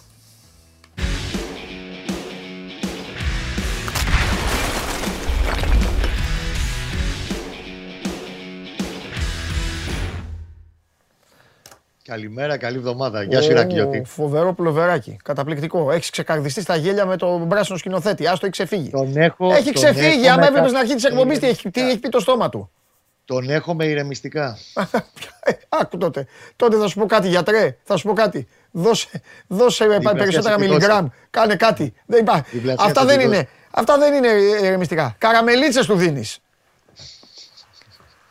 Καραμελίτσες του δίνεις, Κώστα μου. Για ένα λόγο σε έβγαλα, τα είπαμε χθες αναλυτικά. Δεν θέλω να πούμε τίποτα για την ομάδα. Ναι. Εάν και εφόσον δεν έχει κάτι. Να σου ανοίξω μια παρένθεση, μια και έδειξε τη βαθμολογία. Ναι, αμέ, βέβαια, βέβαια. Είναι πάρα πολύ σημα- σημαντικό, πάρα πολύ σημαντικό το σημερινό μάτς Όφι Άρης. Ναι, για, την, ε, για το ατρόμητο ΣΑΕΚ. Και γι' αυτό Α, εγώ πριν και μια για, εβδομάδα το το τι έχω πει εγώ ακολουθεί, αυτό. Ε, Για πες. και για το τι ακολουθεί και πιο πίσω. Γιατί ο Πανετολικός κουτσά στραβά έκανε τη νίκη του, Ναι. έφτασε στο τετράποντο τον Άρη. Έχει τρεις αγωνιστικές, έχει πράγμα να λειτουργήσει. Ο Πανετολικός παίζει τον Παναθηναϊκό. Ναι. Αντίστοιχο, ο Ατρόμητος που παίζει και με την ΑΕΚ, αν γίνει το μάτσο επανοριστεί έτσι, και με τον Παναθηναϊκό θα έχει ισχυρό κίνητρο Ναι. εάν απόψε, μάλλον το απόγευμα, νικήσει το Λεβαδιακό και ο Άρης έχει χάσει. Ναι. Οπότε και αυτά να κοιτάμε, γιατί η σεζόν είναι μεγάλη σε όλα τα επίπεδα. Μμμ, μμμ, μμμ. Όλα τα κουκιά μετρούνται. Λοιπόν, ε, Για πες. πάμε λίγο, θα σου πω τώρα γιατί σε, γιατί σε ήθελα. Ε, σε ήθελα μόνο και μόνο επειδή είναι η κατάσταση πολύ ρευστή πλέον βαθμολογικά. Σωστό. Αισθάνομαι υποχρεωμένος να μαζεύω αντιδράσεις πλέον της μίας ομάδας που δεν είναι στο μάτς, αλλά είναι μέσα στο χώρο και αυτή. Οπότε θέλω να μου πεις πώς είδαν τα αποτελέσματα στον Παναθηναϊκό. Εντάξει, το θα κέρδιζε ο Ολυμπιακός στη Λαμία, ε, το περίμεναν. Ε, Οπότε ναι. ουσιαστικά για την Τούμπα μιλάμε, ρε παιδί μου. Είναι δεδομένο, το συζητάγαμε και μαζί χτε που σου Ναι. κάτω, ότι ε, τον βόλευε βαθμολογικά να μην περάσει η ΑΕΚ από την Τούμπα. Ναι, Έτσι όπως είναι αυτή τη στιγμή και που κάθε κουκί και κάθε πόντος μετράει. ναι. Αλλά μ, επιμένω ότι το πιο σημαντικό για τον ε, Γιωβάνο στην προκειμένη περίπτωση είναι ότι έχει συνέλθει η δική του η ομάδα. Μμμ. Και έχει αρχίσει και επιστρέφει σε, κανονικό, τέλος πάντων, σε κανονικά στάνταρ αγωνιστικά. Όσο και αν πολλοί μπορεί να μην πείθονται για το Βόλο, γιατί ξαναλέω ότι ο Βόλος ήταν ε, φέτος με όλους μεγάλους ε, μετρούσε γκολ. Ναι. Είναι η συνολική εικόνα του. Και είναι η συνέχεια. Είναι προς, τα- ο δείχτης έχει αρχίσει πάλι και ανεβαίνει, πηγαίνει προς τα πάνω. Στα, στις εμφανίσεις, εικόνες, στους αριθμούς, επιδόσεις, όλα τα επίπεδα του Παναθηναϊκού στα τελευταία τρία παιχνίδια. Και νομίζω ότι πάει στο. Αν μου έλεγε πριν ένα μήνα πώς θα βλέπεις τα πράγματα, παίζεις ένα μήνα με τον Ολυμπιακό, Ναι. θα σου έλεγα κάτσε να δούμε αδερφέ πώς είναι η κατάσταση. Ναι. Τώρα νομίζω ότι πάει σε ένα πολύ καλό αγωνιστικά timing να παίξει το φάληρο. Μάλιστα. Είναι καλά. Απέναντι. Ναι. Ένα αντίπαλο, ο οποίος βεβαίως. Βέβαια και στον πρώτο γύρο ήταν καλά ο Παναθηναϊκός και ο Ολυμπιακός Ήταν, ήταν, ε, στα καλύτερα του. Ολυμπιακός ήταν, ναι, και ο Ολυμπιακός ήταν στα χειρό- Ολυμπιακός στα χειρότερα καλύτερα του. του. Ναι, δεν ήταν όπως τώρα τέλος σε πάντων. δύσκολη φάση ο Ολυμπιακός τότε. Ναι, Όντως ο Παναθυναϊκό ε, ε, τέλος πάντων ήταν κακός στο συγκεκριμένο Ναι. παιχνίδι. Ο Ολυμπιακός ήταν. Άξιζε, αν θες να το πάμε και έτσι, να κερδίσει αυτό το μάτσα σχεδόν Ναι. να πήγες στο 1. Επίσης για τον Ολυμπιακό, ε, λέμε ρε παιδί μου ότι έχασα από την ΑΕΚ 3-0 στο κύπελο κτλ. Εγώ αυτό που ξέρω είναι ότι παρά τις κουτσουκέλες του δεξιά και αριστερά, στο περιστέρι, στα Γιάννηνα, τις Ναι. δικές του γκέλες, όπως και ο Παναθυναϊκός έκανε πολλές και μεγάλες γκέλες, έκανε Ναι. και ο Ολυμπιακό. ναι. Μίτσελ τον έχει 15 μάτσα ήττο. 15-0 έχει ο Ολυμπιακός. Μετά το 1-2 που έχασε από τον, ε, από τον Μπάουξ στο Καραϊσκάκι τον Οκτώβριο. ναι. Κάθλημα. Κοίταξε να δεις, επειδή λέμε πολλά για τον Ολυμπιακό και καλά του κάνουμε, ε, απλά ο Ολυμπιακός έχει δείξει αυτό που λες, το μεγαλύτερο βαθμό σταθερότητα σε διάρκεια, γιατί αλλιώς δεν θα οργανιζόταν η διαφορά από, α- από όλους. Και νομίζω ότι ο Ολυμπιακός, ο οποίος αυτή τη στιγμή φέτος μειονεκτεί μέχρι τώρα στα λεγόμενα μεγάλα παιχνίδια, νομίζω ότι πλεονεκτεί σε όλα τα υπόλοιπα. Ναι, τα καθαρίζει αυτά τα μάτσα. Ναι. Συνήθως τα καθαρίζει. Έχει Δηλαδή, τους παίκτες περιμένεις μπροστά, οι την οποίοι πρώτη- θα κάνουν, Περιμένεις- θα, θα κάνουν τη δουλειά. Εντάξει, είναι ένα μάτς πολύ ωραίο πιστεύω. Ναι. Τέλος πάντων, καλά Μπορεί να- έχουμε μέχρι τώρα μέχρι εκεί. Ε, Να μιλήσω και με τον Δημήτρη μαζί και να τα Ναι, αναλύσουμε. ναι, αλλά έχουμε, έχουμε, έχουμε. Πες- Πιστεύω ότι είναι σε καλό ο Παναθηναϊκός πάει σε αυτό το μάτς. Έχουμε μια μάνα μπροστά. Ελπίζει ο Γιωβάνοβιτς να μην έχει τίποτα απουσίες στα Ναι. ναι. κύψα. Αλλά πάει στο καλύτερο του, στην καλύτερη δυνατή κατάσταση μετά από ένα δύσκολο Γενάρη. Μμμ. Ωραία. Ε, έχουμε τίποτα να σα αφήσω κανένα κουτσομπολιό, τίποτα εξωαγωνιστικό, τίποτα αυτά; Όχι. Τον πολύ απλά να έχουμε. μ, Συμβόλαια, κάτι ξέρω στο εγώ. μυαλό μας. Καμιά Όσο- μεταγραφή για το καλοκαίρι; Από τώρα, μ, όχι, αν και δεν μπορώ να σα αποκλείσω. Να γίνει και φέτος κάτι διαφορετικό σε σχέση με το τι γινόταν την τελευταία διετία. Να κινηθεί ο Παναθηναϊκός για παίχτη και να τον καπαρώσει για το καλοκαίρι. Αλλά αυτό θα το δούμε όταν Ναι. περάσει καιρός ακόμα. Ναι. Ε, επειδή πιάνουν δεξιά-αριστερά διάφορα οι κεραίες αυτό το διάστημα, απλά Ναι. να έχουμε στο μυαλού μας και το γεγονός ότι δεν είναι προτεραιότητα, αλλά επειδή είναι πρόσωπο των ημερών και δεν προέκυψε τώρα, είναι πολύ πριν ξεκινήσει το κακό του φεγγάρι. Ναι. Ε, ο Παναθηναϊκός έχει διάθεση να κρατήσει τον Παλάσιος και τα επόμενα χρόνια. Ο Παλάσιος έχει συμβόλαιο στο 24, ξαναλέω δεν είναι προτεραιότητα μέχρι το καλοκαίρι του 24. Προέχει ο Κουρμπέλης αυτή τη στιγμή από τους παίκτες που τελειώνουν το συμβόλαιο του στο καλοκαίρι και κάποιες άλλες επεκτάσεις που θα γίνουν, είναι προγραμματισμένο να γίνουν. Έχουν σταλεί ωστόσο κάτι μηνύματα προς τον ε, ατζέντη του Παλάσιος και γι' αυτό και άλλο το Παναθηναϊκός τελευταίο τρίμηνο περίπου χοντρικά είχε ούτε καν μπήκε στη διαδικασία να συζητήσει προτάσεις που ήρθαν, ή τέλος πάντων προσεγγίσεις, για να μην πούμε προτάσεις, που έγιναν από την Κόλο Κόλο και τη Σαν Λορέτζο, για παράδειγμα. Ε, για τον Παλάσιο. Γιατί υπάρχει και έχουν σταλεί, ξαναλέω, μηνύματα προς τον ατζέντη του η διάθεση όταν περάσει λίγος καιρός ακόμα και δρομολογηθούν κάποια πράγματα να γίνει κίνηση επέκταση και του δικού του συμβολέου. Υπάρχει μια πολύ μεγάλη διαφορά σε σχέση με τα προηγούμενα χρόνια. Και σε αυτό έχει συμμετοχή και ο Γιωβάνοβιτς. Θέλει να υπάρχει συνέχεια στην ομάδα πέρα από την αγωνιστική συνέπεια, θέλει να υπάρχει συνέχεια. Και το βλέπεις ότι όντως τα ράβε ξύλωνε πλέον ε, τα προηγούμενα χρόνια μαζί τα συζητάγαμε. Μμμ, μμμ. Ε, έχουν περιοριστεί, όχι περιοριστεί, δεν υπάρχουν πλέον ράβε ξύλωνε. Υπάρχει αυτό που πρέπει να γίνει στο να φτάσει στο ρόστερ όπως το θέλει ο προπονητής του. Και αυτό προχωράει, αυτή η διαδικασία προχωράει. Ακόμα και με τις επεκτάσεις. Μάλιστα. Ωραία, Κώστα μου. Ωραία. Έχουμε τώρα, Α- τους καταλαβαίνεις, από αύριο έχουμε- με μέρες να Μιτσάρα. τα λέμε. Από αύριο με Μιτσάρα. Ε, από πιο αύριο μεθά θα, μεθαύριο θα δούμε, ανάλογα. Ανάλογα τους χρόνους μας και όλα τα υπόλοιπα. Έχουμε Τετάρτη έφεση. Έρχεται Κάτσε. το, το, το, το μεγάλο παιχνίδι της χώρας τώρα. Τι είπες, έφεση, α, πια, της ΣΑΕΚ. Τετάρτη έχουμε έφεση. Έχει θέματα Έχει, πεσμένες, έχει, θα έχει, πολλά όντως, τα- έχει, έχει, έχει. Μάλιστα. Φιλιά. Την αγάπη μου, να είστε Γεια καλά. σου, καλή ρε Κώστα. Συνέχεια. Λοιπόν, αυτά για τον ε, Παναθηναϊκό, αναλυτικότερα και, αγ- και επί των αγωνιστικών και για το μάτς με τον Βόλο, τα είπαμε και χθες όπου ήσασταν μόνο οι, οι Ταλιμπάν πιστοί, για τους υπόλοιπους είπαμε ξεχωριστά. Μπράβο, ευχαριστούμε, καλά να είστε, ωραία εδώ όλοι παρέα, αλλά η χθεσινή παλικάρια, πολύ μεγάλα παλικάρια. Λοιπόν, για να δούμε τι θα κάνει ο Παναθηναϊκός. Σύμφωνα με τον Γουλή, λοιπόν, ο Παναθηναϊκός έχει ανάψει ξανά τη μηχανή. Έχει πατήσει και τον γκάζι και αναμένεται στο Καραϊσκάκι να εμφανιστεί σε μια κατάσταση η οποία δεν θα έχει καμία σχέση με αυτή των προηγούμενων εβδομάδων. Ο Παναθηναϊκός ο οποίος γκρεμίστηκε από την κορυφή και βρέθηκε ξανά σε αυτή γιατί πλέον, θυμάστε τι έλεγα εγώ, μέχρι και, μέχρι και το Σαββατοκύριακο αυτό που πέρασε, αφήστε τα ποιος είναι πρώτος γιατί υπάρχει παιχνίδι που εκκρεμεί. Από τη στιγμή όμως που ο Παναθηναϊκός κέρδισε το, το Βόλο. Η ΑΕΚ έχασε. Ο Παναθηναϊκός αυτή τη στιγμή είναι κανονικά πρώτος. Και να γίνει το μάτι στο Περιστέρι και να κερδίσει η ΑΕΚ, η ΑΕΚ είναι δεύτερη. Με δύο λόγια, επέστρεψε ο Παναθηναϊκός ξανά στην κορυφή της βαθμολογίας. Έχει έρθει ο φίλος μου. Χειροκροτής, ε. Έχει, έλα μέσα μα έχεις έρθει. Έλα, πω, πω αυτός τώρα. Αυτός. Ποιος Παναθηναϊκός τώρα. Εδώ είναι, είναι εδώ. Αχ, τώρα, κουράγιο. Καλή εβδομάδα, τι χαρτάκια. Καλώς το... Τι γίνεται; Καλώς το... Καλά, τι γίνεται; Καλά. Συγχαρητήρια, που λέει ο λόγος. συγχαρητήρια για, το, ε, συγχαρητήρια για το, την κατάκτηση του κυπέλου στο Εδώ μπάσκετ. και ευχαριστώ να είσαι καλά. Ναι. Δεν έκανα τίποτα εγώ. Όλη η Ελλάδα απολαμβάνει μπάσκετ και όλη η Ευρώπη. Κάθε τίτλος του Ολυμπιακού, κάθε τίτλος ο πρώτος που δεν θα δέχεται συγχαρητήρια είσαι εσύ. Ωραία. Τέλος. Λοιπόν, θα πούμε για τέτοιο. Θα... Πώς, θα ξεκινήσουμε τώρα τα ειδησιογραφικά γιατί έχει βάλει μπόλικα. Σου είπα το πρωί ότι. Α, είχε- νόμιζα ότι θες να πούμε για ποδόσφαιρο τίποτα. Σου είπα ότι είχε- Ποδόσφαιρο μετά, στο τέλος. Μετά, ε, βέβαια, σιγά μην δεν πεις. Βαθμολογία και αυτά. Θα μου δείξεις. Για- Ε, βέβαια, γιατί είμαι σωστός, δεν θα σου δείχνω μόνο τα... ε, Βέβαια, θα δεις βαθμολογία. Ναι. Λοιπόν, Είσαι ο μεγάλος κερδισμένος αγωνιστικής. μου δείχνεις. Άμα δεν σου δείξω τώρα, πότε θα σου δείξω; Ε, γιατί ο μεγάλος κέρδισε. Μεγάλος Μα και ο κέρδισε. ο Παναθηναϊκός. Λοιπόν. Α, θα ε, είμαστε σωστοί τώρα. Έλα, πάμε. Όχι, σωστοί να είμαστε. Δίκαιοι είμαστε στη Ολυμπιακός είναι, βαθμολογία. ο- από αυτά που γίνανε, ο Ολυμπιακός είναι ο κερδισμένος αγωνιστικής. Καλά. Για Εντάξει. Λοιπόν, αυτό θα το δούμε τη- την επόμενη αγωνιστική κατά την άποψή μου. Είναι το κρίσιμο μάτς. Για να φανεί αν έχει κάποιο νόημα να, να κυνηγάει. Τώρα αυτή την αγωνιστική Βάλα μπάλα εντάξει, θα κύριε Μάνο, κέρδιζε. αυτά πρέπει να τα βλέπουμε ξεχωριστά. Ναι, εντάξει. Όπως και ο Πάοκ, θα ήταν ο Πάοκ. Αν δεν του είχαν ε, αυτό που έγινε στην Τρίπολη, θα ήταν ο Πάοκ ο κερδισμένος αγωνιστικής. Ναι. Αλλά τώρα με τέσσερις βαθμούς αφημένους και αυτό, απλά μένει λίγο έτσι. Μένει Καλά, στους είναι τα βαθμούς. playoffs τώρα.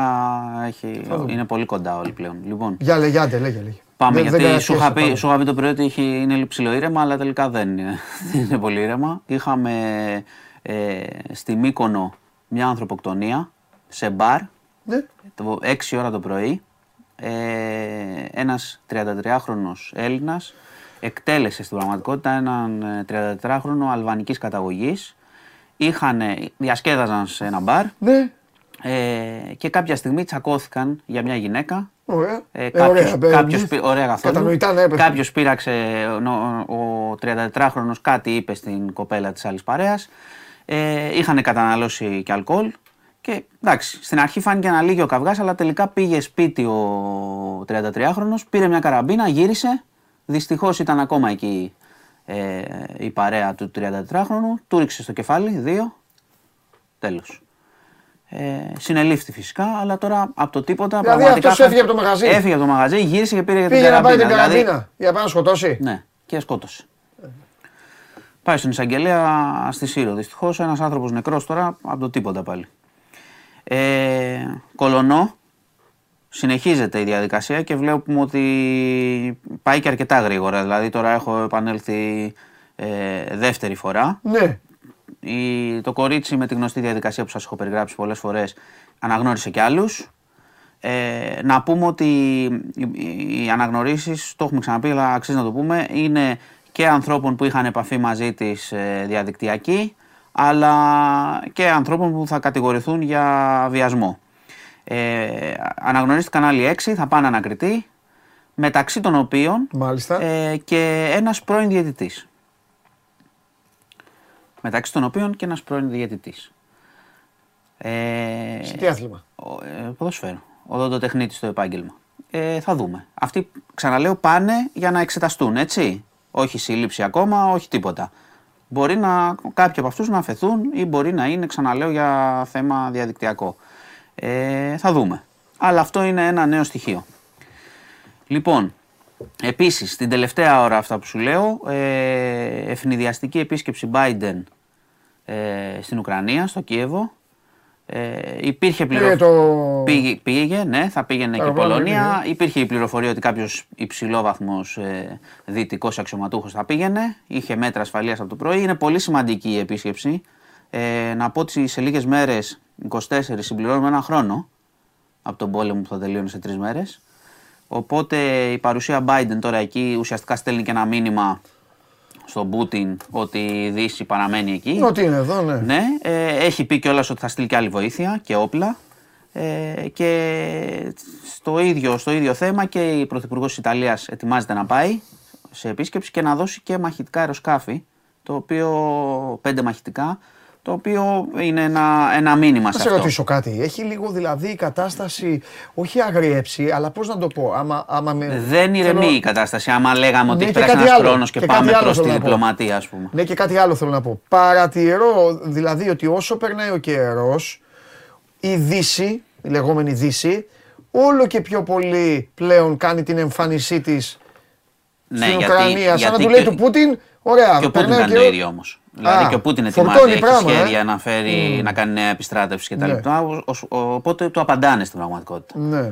Προς το παρόν πάντως δεν φαίνεται ότι. Τρώγονται ότι πάμε λίγο, σε ε, λήξη. όλοι να γίνει σκηνικό, ε, τρώγονται. Δηλαδή έχουν, γίνεται. έχουν ωρέξεις. Κοίτα, έτσι έχουν φτάσει σε ένα σημείο που δεν ε, φαίνεται πώς θα κάνουν πίσω.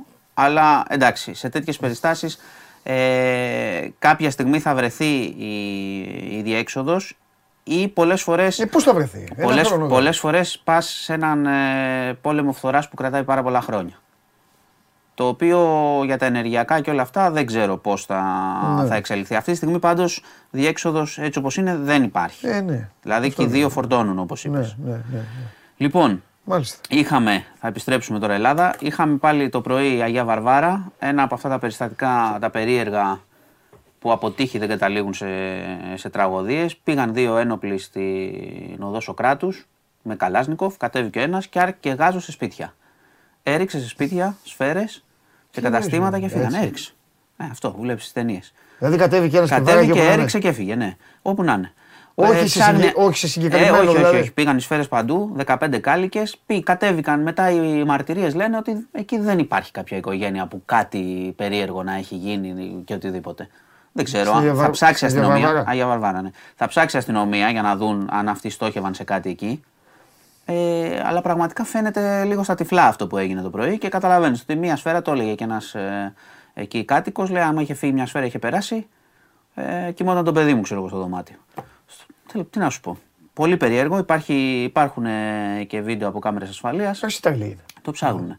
Εντάξει, πρέπει να δούμε αν στόχευαν. κα- Και πάλι και να στόχευαν δεν πας έτσι στο γενικό να ρίξεις. Λοιπόν, και Με μηχανή. μηχανή. Δύο μηχανή, ο ένας κατέβηκε και έριξε. Καλάζνικοφ. Τι, ώρα- τι ώρα; 7 το, 7.30 το πρωί. Τι λες που δεν παίρνει κανένας.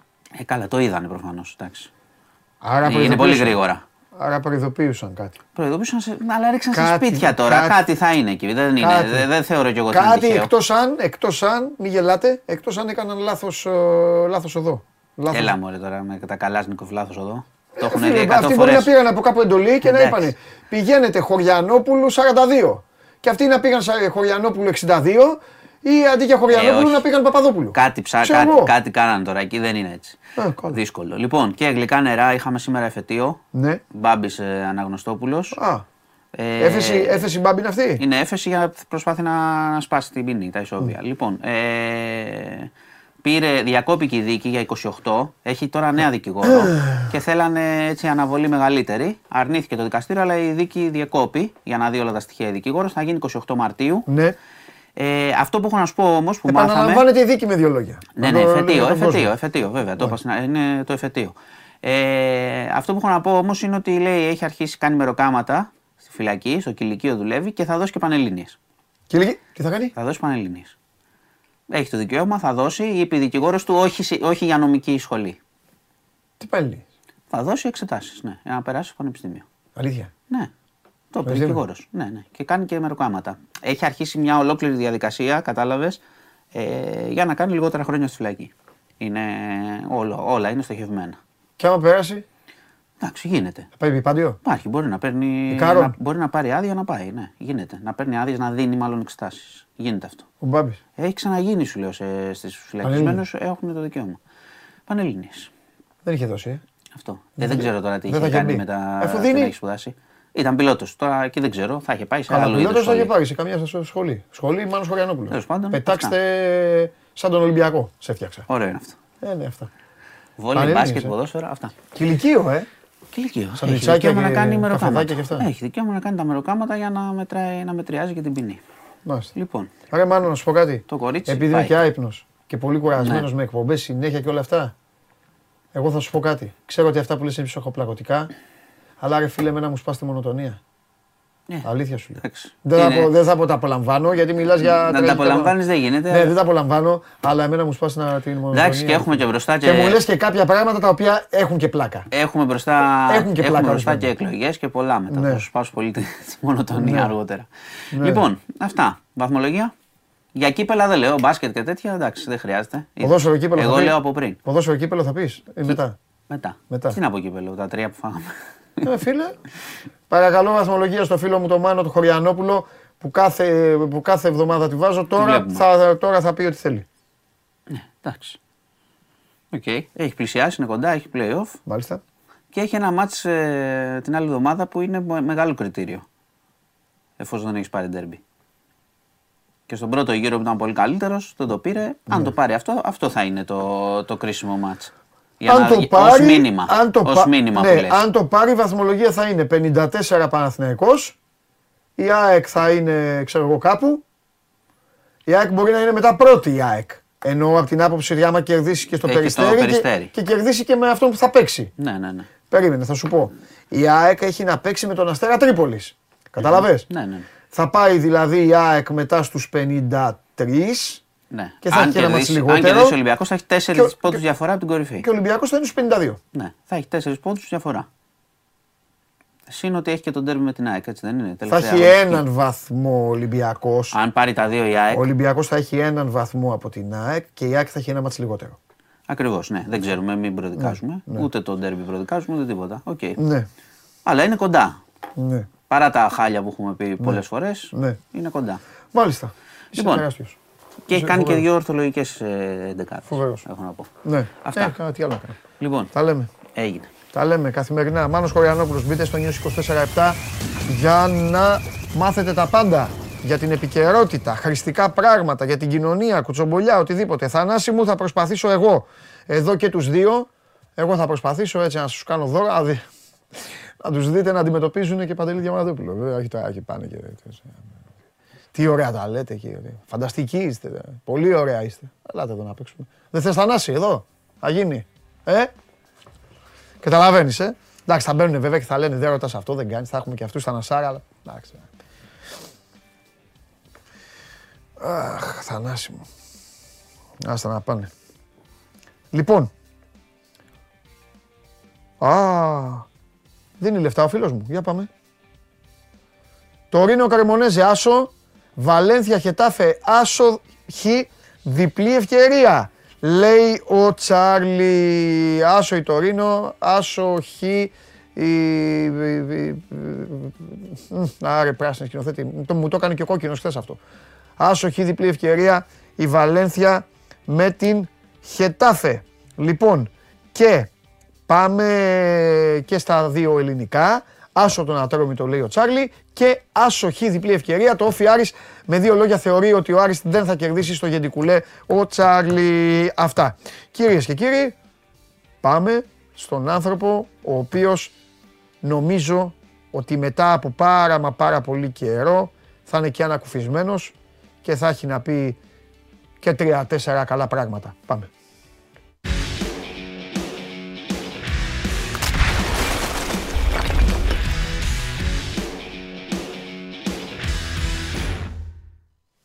Νάτος. Καλή εβδομάδα, Παντελή. Επίσης Δημήτρη, επίσης. Λοιπόν, το, το πώς θα είναι η εβδομάδα για τον ε, Ολυμπιακό θα το δούμε το Σάββατο. Στο τέλος της εβδομάδας, ναι. Ναι. Αλλά θέλω να σε ρωτήσω αν συμφωνείς μαζί μου ή όχι. Ε, το είπα και χθες, το είπα και προηγουμένως. Νομίζω ότι σε αυτή την αγωνιστική ο μεγαλύτερος κερδισμένος ήταν ο Ολυμπιακός. Ναι, εντάξει, μεγαλύτερος. Ναι, βάζω το μεγαλύτερος γιατί είναι και ο Πάοκ. Κατάλαβες, είναι και ο Πάοκ. Έχει κερδίσει και ο Πάοκ. Έχει κερδίσει και ο Παναθηναϊκός. Δηλαδή, ο Παναθηναϊκός ξαναβρέθηκε πρώτος. Γιατί είναι πρώτος ο Παναθηναϊκός πλέον; Ναι. Ακόμη ναι. και η ΑΕΚ να το είχε πάρει το μάτσο Περιστέρη. Ε, ή να το πάρει. Ο Πάοκ κέρδισε ένα ντέρμπι μετά από τέσσερις βαθμούς που τους τους έχασε, ξέρω εγώ. Γι' αυτό, αλλά ο Ναι, ναι. Ολυμπιακός με τα προβλήματά του, με τα θέματά του, με, τα, με την τριάρα στην Οπαπαρίνα, αυτή τη στιγμή είναι σε απόσταση αναπνοής πλέον. Ναι, σε απόσταση να Αυτό. αναπνοείς. Εντάξει, εγώ δεν ξέρω αν είναι ο μεγαλύτερος κερδισμένος, αλλά ξέρω ότι είναι κερδισμένος ό,τι ε, έχει να κάνει με τα δύο παιχνίδια και την αντίδραση που έβγαλε Ναι. μετά την ήττα στο κυπελο Ε, ο Ολυμπιακός είναι εκεί. Είναι Ναι. μέσα γέρα στο παιχνίδι του τίτλου για το πρωτάθλημα. Αλλά το, όλο το ζήτημα είναι το, το Σάββατο. Εκεί είναι όλη η ιστορία για τον Ολυμπιακό. Για πολλές, από πολλές ε, απόψεις. Ε, θέλω να πω δηλαδή πρώτον γιατί δεν έχει κερδίσει την Τέρμπι ο Ολυμπιακός μέσα στην ε, Ναι. σεζόν. Ναι. Ε, δεύτερον, ε, για όλα όσα είχαν γίνει στο πρώτο μάτι τηλεοφόρο, εννοώ με τον τρόπο που ο Ολυμπιακός δεν πήρε την νίκη, που ήταν καλύτερος ε, του Παναθηναϊκού. Δημήτρη μου, Ε, χίλια συγγνώμη. Δείτε παρακαλώ απ' ναι. έξω, επειδή με Ναι. αυτά δεν παίζουμε. Δείτε απ' έξω αν έχετε κάνει λάθος πάλι με τον Τζάρλι. Μου στέλνει ο κόσμος ότι έχετε βάλει ανάποδα την έδρα. Αν το έχετε κάνει αυτό, παρακαλώ πολύ, ρωτήστε τον Τζάρλι τελικά ποια είναι η πρότασή του. Με αυτά δεν παίζουμε. Με πονταρίσματα και με αυτά. Δημήτρη, θα σου πω κάτι.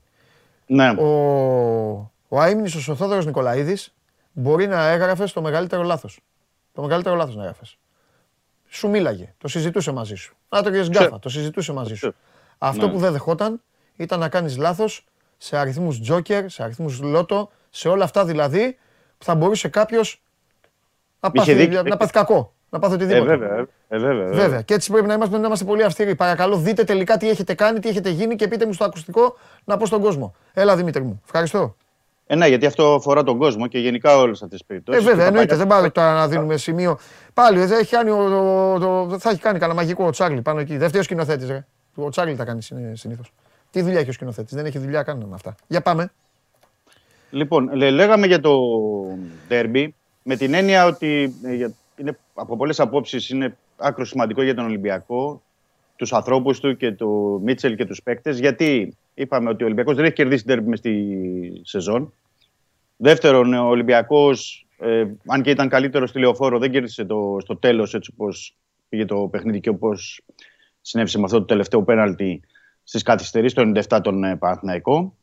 Ε, είναι το Μάστο Καραϊσκάκης που το περιμένει με αγωνία ο κόσμος του Ολυμπιακού γιατί βλέπει ότι η ομάδα παρόλο αυτό που είπες και εσύ Παντελή ότι δεν ήταν και σε μια καλή σεζόν, μια περίεργη σεζόν ε, είναι εκεί, είναι μέσα στο πρωτάθλημα και θέλει να το ε, κατακτήσει και επιπλέον είναι και, ένα, μήνυ- είναι και ένα, μια ευκαιρία για τον Ολυμπιακό να περάσει ένα μήνυμα αν και εφόσον κερδίσει τον ε, Παναθηναϊκό ότι ωραία πάμε στα play-offs τώρα να παίξουμε τα παιχνίδια, να δούμε στο τέλος ποιος θα είναι ο πρωταθλητής. Και δεν θα είναι μόνο ένα μήνυμα προς τον Παναθηναϊκό, θα είναι ένα μήνυμα και για τους ε, άλλους διεκδικητές του τίτλου, δηλαδή τον Νάικ και τον ε, ΠΑΟΚ. Μου Κάτι βάλε με Οπότε λίγο στο καταλαβαίνεις. παιχνίδι. Δεν έχω, θα παίξει μόνος σου μπαλά σήμερα, δεν έχω δει τίποτα. Ε, Α, για το χθεσινό. Για το χθεσινό. Ναι, ναι, δεν έχω δει τίποτα. Θέλω να σε Εντάξει, ρωτήσω το- συγκεκριμένα πράγματα. Γιατί, ε, πώς πήγε μέχρι το 44, γιατί άργησε να το βρει τον γκολ; Ε, Δηλαδή είχε Ο θέματα, Ολυμπιακός- είχε έπαιζε και δεν έμπαινε η μπάλα. Πώς έγινε και μετά, μετά πώς, κυριότερο- και αν έκανε μετά τίποτα ο Μίτσελ που να είχε να κάνει με το Παναθηναϊκό ή δοκίμασε, αν δοκίμασε κάτι. Δεν έχω δει, σου λέω τίποτα γι' αυτό. Ωραία, ωραία, θα τα πούμε, θα τα πούμε όλα. Ε, πρώτον να πω ότι ο Ολυμπιακός και αυτό είναι καμπανάκι, Ναι. γιατί ωραία λέμε κέρδισε, ε, είχε τρία γκολ, τρία δοκάρια κτλ. Αλλά θα πρέπει να κοιτάξει ο Μίτσελ και οι παίκτες ε, τι θα γίνει με αυτό το πράγμα στην αρχή των αγώνων. Ναι. Δεν γίνεται. Ο Ολυμπιακός σε, σε όλα τα παιχνίδια του δέχεται φάσεις ε, στο ξεκίνημα. Να Είχε σου πω δοκάρι εγώ, λαμία; Είχε μο- δοκάρι στο 4. Α, Είχε και άλλη μια ευκαιρία μετά. Και ε, βλέπεις έναν Ολυμπιακό δηλαδή που παίζει με τον τελευταίο της βαθμολογίας και στο πρώτο δεκάλεπτο τέταρτο ε, λες ε, εδώ τι γίνεται. Α πούμε, ότι ο Ολυμπιακός δεν έχει μπει καν στο γήπεδο. ναι. Α, Μετά το, πρώτο, μετά το τέταρτο 20 λεπτό αρχίζει ο Ολυμπιακός και παίρνει τις πρωτοβουλίες, ε, κάνει τις φάσεις και από εκεί και πέρα απλοποιεί τα πράγματα. Και και το, τα θετικά που μπορεί να κρατήσει Ναι. είναι ότι στα δύο τελευταία παιχνίδια έχει πετύχει 9 γκολ και έχει και 3 δοκάρια. Αυτό που σημαίνει ότι βρίσκει και γκολ και από πολλούς ε, παίκτες. Ε, βέβαια, αυτό πρέπει να δούμε αν έχει κρατήσει και γκολ και για τα ντέρμπι. Έτσι, γιατί στα ντέρμπι δύσκολα βγάζει γκολ. Ναι. Ε, το δεύτερο είναι ότι που κρατάμε γιατί εντάξει, πρέπει να το πούμε, το οφείλουμε και στο παιδί δηλαδή. Δεν, είναι- ε, ο Μπακαμπού αυτή τη στιγμή έχει 11 γκολ, είναι ε, πρώτος σκόρερ μαζί με τον Λιβάι Γκαρσία, τον Γκαρέλη και οκ, δεν ακούγεται ένας καλός λόγος για το παιδί και πρέπει να το πούμε. Ω, Ακούγεται. Ε, Δεν ακούγεται. Πάμε, λέ- λέγε. Ξέρουν Ναι, αυτοί που όχι, βλέπουν εντάξει, το- με, ξέρε, ναι, ναι, με εξαίρεση ε, εμάς εδώ στην εκπομπή, Α, εσένα, εμένα κτλ. Αλλά ε, οφείλουμε να το πούμε του παιδιού. Και πρέπει να πούμε και δύο καλά λόγια ε, για την ε, απόφαση του Μίτσελ, γιατί του κάνουμε και έντονη κριτική, αλλά πρέπει να το πούμε και αυτό. Ναι. Να το πιστώσουμε ότι είναι ότι έβαλε την, ε, στην αριστερή πλευρά τον Κανός και τον Ραμόν. Το λέω αυτό γιατί ο Ρέαπτσοκ είχε κτίσει την ποινή της τιμωρίας του και ήταν διαθέσιμος, που τον άφησε έξω. Και φτιάχνει μια καινούργια αριστερή πλευρά που δεν έχει σχέση με την αριστερή πλευρά που γνωρίζαμε μέχρι τώρα μέσα στη σεζόν ε, στο πρωτάθλημα. Γιατί είχαν και πολύ καλή συνεργασία ο Ισπανός με τον Βραζιλιάνο και ο Βραζιλιάνος δείχνει ότι αν πάρει παιχνίδια μπορεί να δώσει πράγματα. Είναι και βγάζει ένταση στο παιχνίδι του, ενέργεια, είναι μαχητικός. Οκ, είναι ένα παιδί που είναι 21-22, αλλά μ, θέλει δηλαδή εννοώ και εμπειρία από ευρωπαϊκά παιχνίδια, αλλά είναι ένα δίδυμο αριστερά που μπορεί να επενδύσει ο Ολυμπιακός. Ε, είχαν παίξει και 35 λεπτά το, στα τρια- τελευταία 35 λεπτά το αγώνα με τον Πανετολικό και τα είχαν πάει πάλι πολύ καλά. Και πρέπει να πούμε και δύο έτσι, ε, κουβέντες για τον ε, Κανός, ότι είχε την κάθετη πάσα εχθές στο, στο γκολ που έβγαλε με τον ε, Μπακαμπού, δηλαδή μια κίνηση ως δεκάρι που έκανε ο Ισπανός, είχε δοκάρι και βλέπουμε ότι σε κάθε παιχνίδι είναι κομβικός, γιατί ε, θα θυμίσω στο, με τον Πανετολικό είχε γκολ, κερδισμένο πέναλτι και συμμετοχή σε ένα ακόμα τέρμα. Δηλαδή ε, το παιδί μετά μ, σε αυτά τα δύο τελευταία παιχνίδια δείχνει είναι μέσα σε γκολ, σε assist, σε ευκαιρίες. Και αυτό ε, είναι κάτι καλό για τον Ολυμπιακό. Όπως από assist και από ενέργεια του Ραμόν ήρθε και τον γκολ του Σαμασέκου, για τον οποίο πρέπει να πούμε και επίσης δύο πράγματα. Γιατί ο Σαμασέκου μ, ήταν σε κακή ψυχολογική κατάσταση μετά το αυτό γκολ με την ε, ΑΕΚ, δεν είχε παίξει στο προηγούμενο παιχνίδι. Έψαχνε την καλή απόδοση, είχε καλή απόδοση, ανεξάρτητα δηλαδή από τον γκολ. Αλλά βλέπεις ότι ο Ολυμπιακός θα πρέπει και ο Μίτσελ να το διαχειριστεί κάπως καλύτερα το Σαμασέκου. Υπό την έννοια ότι υπάρχει και εκεί ένας παίκτης που βλέπεις κεντρικό χαφ που μπορεί να βγάλει και γκολ, να κάνει και φάσεις. Και αυτό λείπει από τον Ολυμπιακό. Ναι. Ε, Ξέρω τι θες να πεις ρε παιδί μου. Να μην γίνει ο Σαμασέκου για τον ε, Μίτσελ ό,τι ήταν ο Κούντε για τον Μαρτίνς. Που παρεπιπτόντως, έτσι. παρεπιπτόντως τον είδα την προηγούμενη εβδομάδα, δεν σας τα είπα. Τι να πρωτοπώ κιόλας. Τον είδα αυτός, στην Πόχουμ δεν έχει πάει. Στην Πόχουμ. Στην Πόχουμ, ναι, Ρε ναι. ήταν καλός, τον είδα σε ένα μάτσα πολύ καλός. Ναι, ναι, ναι. Έβγαλε assist, γκολ και αυτά. Δεν πάω να καταλάβω αυτό, αυτός ο παίκτης στον Ολυμπιακό τι έγινε. Ε, Πραγματικά, τέλος πάντων, τι σημασία έχει. Ε, μάλιστα. Επίσης, Ωραία. καλός Για ήταν πες, να πες, πω, πες, πες. Ε, για τον Χουάνκ. Ναι. Δηλαδή, έχει, στα δύο τελευταία παιχνίδια έχει επιστρέψει στα γνωστά του στάνταρ. Γιατί Ναι. έχει περάσει, περάσει έτσι, ε, μερικές εβδομάδες δεφορμαρίσματο, θα έλεγα, ή και, κο- που ήταν και περισσότερο από θέμα κόπωσης. Αλλά το ζήτημα είναι ότι έχει επιστρέψει καλά ο Χουάνκ. Και εν ώψη το θετικό για τον ε, Μίτσελ, ότι είναι εν ώψη του ντέρμπι με τον ε, Παναθηναϊκό, έχει ξεκούραστο το Χάμες, τον οποίο δεν, ε, έτσι κι αλλιώς δεν είχε πάρει μαζί του, στη Λαμία και έχει βέβαια και ξεκούραστο τον Εμβιλά που ήταν τιμωρημένος και δεν έπαιξε. Δηλαδή είναι δύο ε, σημαντικοί καταλητικοί παίκτες για τον ε, Ολυμπιακό που έχουν πάρει τις ανάσεις του και θα, έχουν, θα είναι φρέσκοι τουλάχιστον στο παιχνίδι. Επαναλαμβάνω, είναι Σάββατο για τους φίλους μας, το λέω πάλι. Το ντέρμπι είναι Σάββατο βράδυ ε, για το παιχνίδι. Από- ε, Εκεί, εκεί είναι, έχει εστιάσει παντελή ο Ολυμπιακός. Δηλαδή πρέπει να σου πω ότι και στο Ρέντι και ο Μίτσελ και δεν κάνουν κάποια συζήτηση ή κάτι ή να σκέφτονται από την Κυριακή και μετά τι, τι γίνεται. Θέλουν να δουν πρώτα Σάββατο βράδυ πώς θα τελειώσει το, το παιχνίδι. Θέλουν να κερδίσουν το παιχνίδι. Θέλουν να μειώσουν στους δύο πόντους τη διαφορά από τον ε, Παναθηναϊκό. Και πρέπει να πούμε και εδώ κάτι. Ναι. Ε, νομίζω ότι έχει τη σημασία του και μπορεί να το σχολιάσει και εσύ. Είναι, ε, θέλω να πω ότι πριν ε, ακριβώς δύο μήνες ο Ολυμπιακός ήταν στο μείον 12 από τον Παναθηναϊκό. Ναι. Στο μείον 12 παρόλο και αυτό το παιχνίδι όπως είχε εξελιχθεί στο πρώτο γύρο. Και τώρα είναι στο μείον 5, δύο μήνες μετά και με τη διακοπή που ε, υπήρξε έτσι. Ε, είναι στο μείον 5 και μπορεί να το πάει στο μείον 2.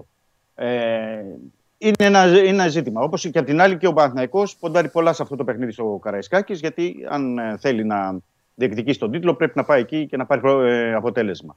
Οπότε, οι δυο τους, αυτό το αιώνιο ντέρμπι, όπως ε, έχουμε μάθει να το λέμε, είναι ότι θα κρίνει πολλά και περιμένουν και οι υπόλοιποι και ο ΑΕΚ και ο ΠΑΟΚ λογικά να δουν πώς θα καθίσει η σκόνη και πώς θα ξεκαθαρίσει η κατάσταση στην, ε, στην κορυφή. Σωστό. Γιατί δεν ξέρεις τώρα. Δεν υπάρχουν τώρα. Θα, α, άμα όλοι αυτοί αγκαλιαστούν, Δημήτρη, θα πάψει να ισχύει και αυτό που πολλές φορές μέχρι τώρα ρωτάγαμε. Δηλαδή, ποιον βολεύει να κερδίσει ο Τάδε, με ποιον προτιμά ο άλλος. Καταλαβέ. βέβαια, ε, βέβαια, Αυτά τώρα θα βέβαια. τελειώσουν. Και σε ό,τι αφορά τον Ολυμπιακό, πρέπει να πω, για να το έχουμε στην πίσω άκρη του μυαλού μας πλέον, ότι με εξαίρεση το παιχνίδι με τον ε, Λεβαδιακό που είναι στο Καραϊσκάκη, ενδιάμεσα. Από εδώ και Όλοι πέρα μια- μόνο ντέρμπι, αυτό θα πεις. Ε, Ναι, έχει μόνο ντέρμπι. Έχει μόνο ντέρμπι. Εντάξει, Αυτό αυτή είναι ένα. Ναι. Ναι, αλλά είναι, και, πο- είναι πολλά τα παιχνίδια. Ναι. Είναι 13 παιχνίδια. Με εξαίρεση το Λεβαδιακό, πάμε για 12 ντέρμπι, μόνο στο πρωτάθλημα. Κοίτα να δεις Δημήτρη, Οπότε, ο Ολυμπιακός α- απλά είναι, τα- δηλαδή λίγο καφενιακό θα είναι αυτό που θα πω. Ο Ολυμπιακός έχει να παίξει με τον Παναθηναϊκό και την ΑΕΚ. ναι, Ή που, θα, ή που θα φτιάξει έναν από τους δύο, ή που θα φτιάξει τον εαυτό του. Ναι, αυτό είναι. Αυτό. Ή που θα Και φτιάξει το, τον θέμα, εαυτό και το θέμα είναι να κοιτάξουν οι παίκτες και ο Μίτσελ να φτιάξουν τον εαυτό τους. του. Ναι, καλά ναι αυτό, ναι, εντάξει. Αυτό δεν είναι. Δηλαδή, δεν, ο Ολυμπιακός δεν μπορεί να πετάξει μια ακόμα ευκαιρία. Και το λέω ευκαιρία με την έννοια ότι ο Ολυμπιακός, επαναλαμβάνω, ότι παίζει, έχει ένα momentum καλό, είναι σε μια καλή κατάσταση. Έχει βάλει και άλλους παίκτες στο rotation. Καινούργιος ο Μίτσελ από τους οποίους παίρνει πράγματα. Εντάξει. Και το, θέμα- και το θέμα είναι Το ότι τα κύπελο, συνεχόμενα- χάρη στο κύπελο γίνεται αυτό. Χάρη στο κύπελο. Διαφωνείς; Και... Όχι, όχι, όχι. Όχι, δεν διαφωνώ. Και, Έπρεπε να ε, πάει στην ΟΠΑΠΑΡΕΝΑ, να πάθει ό,τι έπαθε. Ναι, και ήταν λάθος διαχείριση σε πολλά πράγματα εκεί και από τους παίκτες και από τον προπονητή. Πολλά λάθος πήγαν εκεί γιατί τέλος πάντων. Ναι. Τα έχουμε πει, τα Αλλά ξαναλέμε. όχι, μην ανησυχείς. Ναι. Μην ανησυχείς. Κάθε πράγμα στον καιρό του. Κάθε κεφάλαιο ξεχωριστά. Θα τα Ναι. ξαναπείς αυτά την άλλη εβδομάδα. Ναι, έχει το, τη ρεβάνς. Έτσι, θα πηγαίνει παιχνίδι με παιχνίδι, αλλά το ζήτημα είναι Ναι. ότι πρέπει από αυτά τα λάθη να, να μαθαίνει κανείς Ναι. Ωραία. και, Λοιπόν, και να πορεύεται. ε, τι θέλω να σου πω. Ε, κα- εισιτήρια δεν δεν συζητάμε. Έχουν βγει ήδη από την περασμένη εβδομάδα. Καλά το κάνεις και το λες. Έχουν ε, πωληθεί από ό,τι θυμάμαι μέχρι την Παρασκευή ήταν. Σάββατο ήταν γύρω στους 15.000. Μμμ. Που σημαίνει εντάξει ότι πηγαίνουμε για sold out και τώρα μέχρι το Σάββατο. Γιατί όλη αυτή την εβδομάδα και με την δίψα που υπάρχει και από τον κόσμο να βλέπει ο Ολυμπιακός ότι κάνει μια προσπάθεια εκεί να επιστρέψει και να διεκδικήσει το πρωτάθλημα. Είναι ένα match που δεν νοείται να μην είναι sold out και θα είναι δηλαδή sold out. Ναι, Ε, το παιχνίδι έτσι κι αλλιώς ο κόσμος του Ολυμπιακού θα είναι εκεί. ναι. Και από εκεί και πέρα ε, θα δούμε και πώς θα προετοιμαστεί όλη την εβδομάδα. Γιατί πρέπει να πω ότι έχει και προβληματάκια ο Ολυμπιακός. Α, ε, για πες. Ναι, γιατί χθες ο Γκάρι Ροντρίγκες στην πρώτη φάση του αγώνα, δηλαδή από το πρώτο λεπτό, έκανε μια κίνηση, ένα sprint. Και... Πάλι χτύπησε.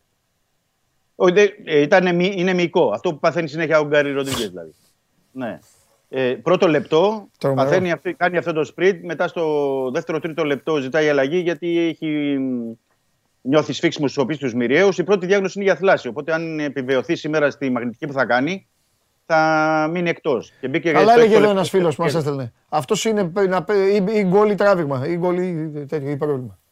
Ναι, αυτό με τους μικρού τραυματισμούς είναι. ε, Κρίμα τι για να το πω, παιδί αυτό γιατί είναι, γιατί είναι με καλός τόσες ποδοσφαιριστής, αλλά δυνατότητες, δεν. ναι, με τόσες δυνατότητες και να ταλαιπωρείται με τέτοια πράγματα. Ναι. Ε, να δούμε επίσης τον Παπασταθόπουλο, γιατί και ο Παπασταθόπουλος έχει ένα σφίξιμο στους οποίους τους μοιραίου, αλλά νομίζω ότι ο Σοκράτης το πρόλαβε ναι. Όταν έγινε και η αλλαγή του εχθές. Ναι. Το πρόλαβε δηλαδή, δεν συνέχισε να αγωνίζεται και νομίζω ότι έστω και ωριακά θα είναι διαθέσιμο. Όπα, ο Παπασταθόπουλος. Αυτό μου θυμίζει ποιο είναι πάλι που ήταν έτσι, που το πρόλαβε, που ήταν ντέρμπι, που έπαιξε και μετά φώναζες εσύ και έλεγες δεν μπορούσε, ήταν ανέτοιμο και βγήκε, έγινε αλλαγή. Θυμάσαι; Έγινε αλλαγή, την- ναι, έγινε αλλαγή στο πρώτο ημίχρονο. Αυτό. Το, ναι, ναι, ναι. Ντεζαβού είναι αυτό. Δεν ξέρω. Ε, Όπως ήταν και του Μπιέλ την. ε, Ε, πριν, αυτά, ε, αυτά τα χρεώνονται. το- Αυτό νομίζω, τα, το- αυτό νομίζω ότι θα πρέπει να τα προσέξουν στον Ολυμπιακό. Εγώ απλά το υπενθυμίζω. Τώρα Ναι. εδώ έχω και το, το, τον κόσμο και τα θυμάται αυτά περισσότερο από εμάς. Ναι. Με την ΑΕΚ Και- λένε τα παιδιά. Με την ΑΕΚ στο Καραϊσκάκης, ε. Ευχαριστώ, ναι, Βαγγέλη. Καραϊσκάκη. Καραϊσκάκης ήταν, ναι. Ναι, με την ΑΕΚ στο... ε, ήταν ένα τέτοιο πράγμα. Πάλι ήταν αυτό και. Ε, Και να θυμίσω εγώ ότι πριν λίγες ημέρες ήταν ο Μπιέλ με την ΑΕΚ στο, στην ΟΠΑΠΑΡΗΝΑ. Ναι, που κακό έπαιξε και αυτός, ναι. Και που μετά... κακώς έπαιξε και βγήκε στο 30-35. Ναι, που ναι, ήταν και ναι. ζήτησε αλλαγή. Ναι. Όχι η Κώστα είναι- Μπουνάζο, δεν εννοώ τον Μπιέλ, για τον Παπασταθόπουλο λέω. Απάντησε Ναι, ο άλλος ναι, ο ναι. φίλος. Παπασταθόπουλος Ναι, είχε ναι. γίνει. Λοιπόν. Οπότε ε, πρέπει να- Και έχει γίνει και δεύτερη φορά. Καλά λέει ο άλλος εδώ τώρα ο Σταύρος. Έχει γίνει και στον τελικό του κυπέλου με τον Μπάοκ που βγε- έγινε αλλαγή στο 20. Ναι, ναι, ναι, αυτό ήταν πέρυσι. Ναι, εντάξει, Αυτό απλά ήταν λέγαμε πέρυσι. για τη σεζόν. Ναι, ναι, λέγαμε για τη σεζόν. Δεν, αυτά είναι Ε, λάθη των προπονητών τώρα. Δεν φταίνε τώρα οι παίκτες. Οι προπονητές τώρα πρέπει με τους γιατρούς. Άμα ο παίκτης δεν μπορεί, εντελώς δεν τον ξεκινάς. Χαλάει όλη η Ναι, ομάδα αν- μετά. Χαλάει όλο Αν δεν, οποιοδήποτε είναι- παίκτης. αν δεν είναι απόλυτα έτοιμος. Και τέτοια παιχνίδια. Τώρα τα παιχνίδια αυτά είναι φωτιά. Παιχνίδια αυτά είναι τώρα αίμα, αίμα άμμος, Δημήτρη. Ναι, ναι, ναι, ναι. Κερδίζεις Το κα- αποθέωση, χάνεις άστα και ο Ολυμπιακός στα μεγάλα μάτς φέτος δεν πάει καλά. Γι' αυτό επα- επισημαίνω εγώ τα μεγάλα παιχνίδια. Γιατί είναι μια διαφορετική ιστορία Ναι. του Ολυμπιακού φέτος. Γιατί Ναι. βλέπουμε ο Ολυμπιακός που βγάζει γκολ άνετα, εύκολα, κάνει φάσεις σε όλα τα υπόλοιπα παιχνίδια. Αλλά στα ντέρμπι είναι ένα ζήτημα. Ναι. Οπότε θα πρέπει να περιμένουμε. Το καλό είναι ότι παίρνει γκολ από πολλούς παίκτες πια και assist ο Ολυμπιακός. Και το ζήτημα είναι ότι. Ε, ένα καλό επίσης θα έλεγα είναι ότι χθες, επειδή έπαιξε και αλλαγή ο Ντόι και πήρε πάλι παιχνίδι, είναι ότι μπήκε στην εξίσωση πια κανονικά και ο Μπα. Είχε μια καλή παρουσία χθες, μια θετική παρουσία ο Μπα. Οπότε αυτό είναι ένα καλό και εν ώψη των α, επόμενων αγώνων. Πρέπει να πω εδώ, ε, Παντελή, ότι Ναι. ε, δείχνει ο Μίτσελ και αυτή νομίζω είναι μια σκέψη του ότι βλέπει και τα επόμενα παιχνίδια και βγει- βλέπει πιο μπροστά και για την, ε, τα playoffs. Ε, θέλει όσο το δυνατόν να έχει περισσότερους παίκτες διαθέσιμους και Ναι. ενεργούς. Ενεργούς, δηλαδή να είναι στην τζίτα οι περισσότεροι για να μπορούν να, να παίξουν και ποντάρει πολλά στο βάθος του ρόστερ του Ολυμπιακού για τα playoffs γιατί εκεί θα είναι πάλι συνεχόμενα τα παιχνίδια και θα μετρήσει πάρα πολύ σε όλες τις ομάδες ποιοι θα είναι διαθέσιμοι, ποιοι δεν θα έχουν προβλήματα ενώ τραυματισμών, ε, τιμωρίες κτλ. Ναι.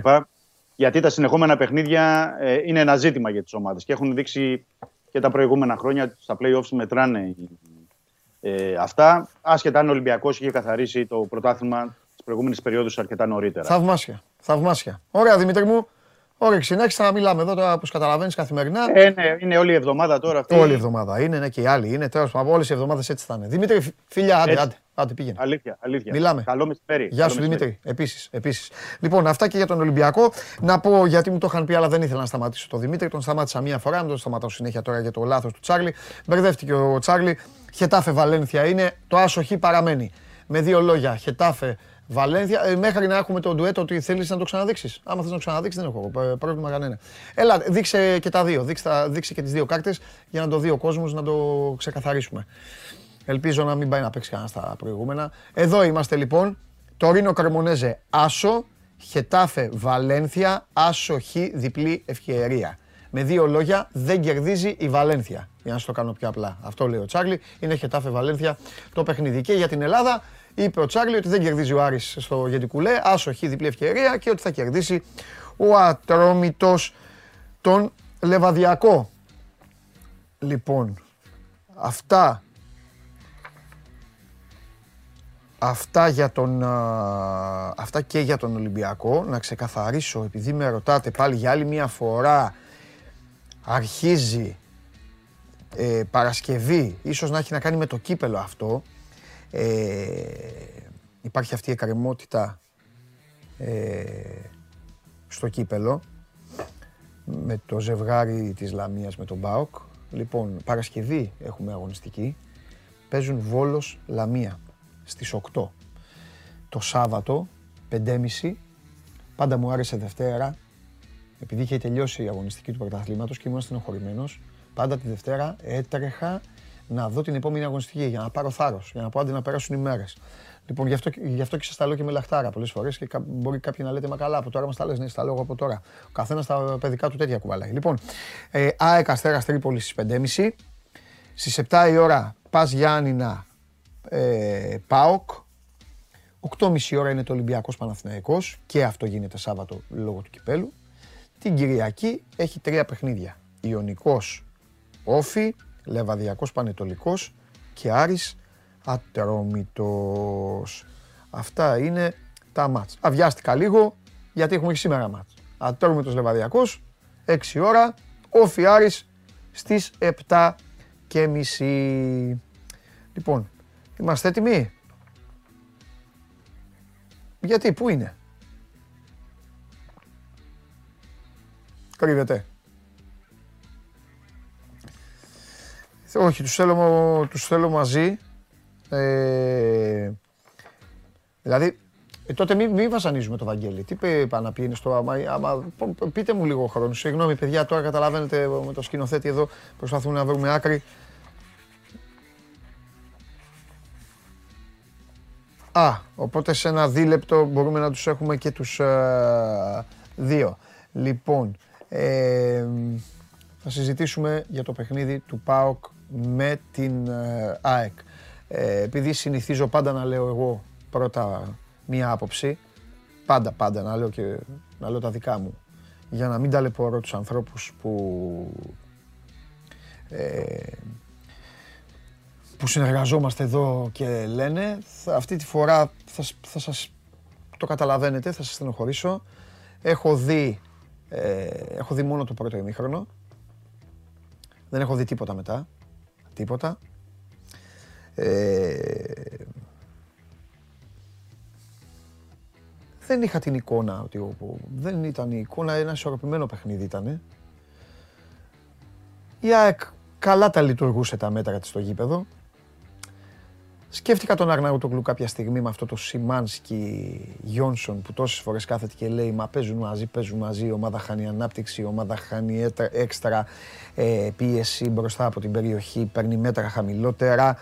Ε, αυτό που θέλω να πω όμως είναι ότι ε, για άλλη μια φορά, όσο κουραστικός και να ε, γίνομαι, θέλω να πω ότι ο Λουτσέσκου ξεγέλασε τους πάντες. Περιμέναμε όλοι το εξαιρετικό του build-up. Αυτή τη φορά έβγαλε μεγάλες μπάλες. Αυτή τη φορά πήρε μέτρα με την μπάλα. Αυτή τη φορά προτίμησε να μην το κυλήσουν οι παίκτες του τόπι και να κάνει την ΑΕΚ να προσπαθεί να τρέξει, να καλύψει τις πλάτες της αμυνάς της. Αυτό έκανε. Ήρθε το γκολ στο οποίο Έχει κάνει αυτό που έχει κάνει ο Πιτσερικάς, αλλά ε, είναι ένα σούτ που κοντράρει μετά. Αλλά παρόλα αυτά βλέπετε τους μορφασμούς μου γιατί έχω πει τόσα πολλά καλά για τον Αθανασιάδη και τώρα στενοχωριέμαι, δεν θέλω να... Νομίζω ότι θα μπορούσε να το βγάλει. Ίσως έγινε η κόντρα και η μπάλα πήγε ακόμη πιο δεξιά από ό,τι περίμενε. Αλλά νομίζω ρε παιδιά ότι και η απόσταση ε, νομίζω και η απόσταση και η, και η δύναμη του σουτ νομίζω ότι ήταν εύκολα για ένα τέτοιο, τερματοφύλακα, για ένα τέτοιο τερματοφύλακα. Ήταν εύκολο να το βγάλει. Ο, ο Πάουκ την έκανε τη δουλίτσα του. Η ΑΕΚ είχε τον αέρα της ομάδας η οποία θα σου κάνει φάση. Έβγαλε, απείλησε, βγήκε μπροστά, αλλά το ξαναλέω, ο Λουτσέσκο αυτή τη, αυτή τη φορά προτίμησε να κάνει στην ΑΕΚ αυτά που έκανε στον Παναθηναϊκό. Μεγάλη μπάλα, ένας Ολιβέρα ο οποίος διανύει εξαιρετικό φεγγάρι, σταμάταγε, κατέβασε μπάλες, μετά από το Σέγκεφελ, το Μάγνουσον και ποιον άλλον έχει παιδέψει του Παναθηναϊκού ήταν η σειρά των στόπερ της ΑΕΚ να μην μπορούν να του περιορίσουν τη δράση. Αντιμετώπισε εντελώς διαφορετικά την ΑΕΚ από ό,τι αντιμετώπισε τον Ολυμπιακό. Με τον Ολυμπιακό ήταν καταιγιστικός ο ΠΑΟΚ. Πήρε μέτρα από την αρχή πολύ κοντά στη μεγάλη περιοχή του Πασχαλάκη. Αλλά εκεί ήταν ο Πασχαλάκης και καθάρισε μόνος του, κυριολεκτικά. Χθες κατάφερε να κάνει τη δουλειά ακόμη πιο εύκολα. Για τον ίδιο θαρώ, το πιστεύω, δεν ξέρω, δεν έχω δει, όταν δεν βλέπω κάτι ακούω, σέβομαι, ακούω και εδώ τα παιδιά, ακούω και εσάς, δεν έχω κανένα πρόβλημα να, να, για να μην συμφωνήσω, αλλά άμα δεν έχω δει, ξέρετε, απλά κάθομαι και ακούω. Γι' αυτό καμιά φορά τρελαίνομαι και από το ανάποδο που έχω δει κάτι και το λέω και κάποιος δεν έχει δει και λέει τα δικά του. Άστο, αφού δεν έχεις δει, μην μιλάς. Γι' αυτό και εγώ δεν έχω να πω, δεν θα πω κάτι δηλαδή για το δεύτερο ημίχρονο. Θα ήθελα να μου πείτε εσείς τη γνώμη σας δηλαδή. Ε, Μου- α, ε, παιδιά, αν έχετε γράψει κάτι για μένα, ε, αυτό αν είναι για το τωρινό για μένα, να ξέρετε ότι δεν φαίνεται. Είναι, είναι πολύ ψηλά αν έχετε βάλει κάτι. Ή αν είναι παλιό, δε, δηλαδή, τέλος πάντων. Ε, αυτά, σε πολύ λίγο θα έχουμε και τον α, Σάβα. Ε, να πω κάτι τώρα, θέλω να πω κάτι. Ε, έχω, ε, επειδή είμαι πάρα πολύ αστι, αυστηρός, είναι άλλη μια φορά που θα αποθεώσω το καραφλό βέλος.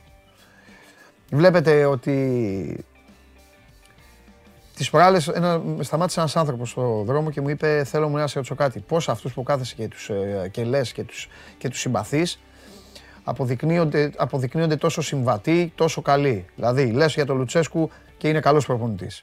Λες για τον, ε, λες για τον Άμραμπατ, είναι καλός παίκτης.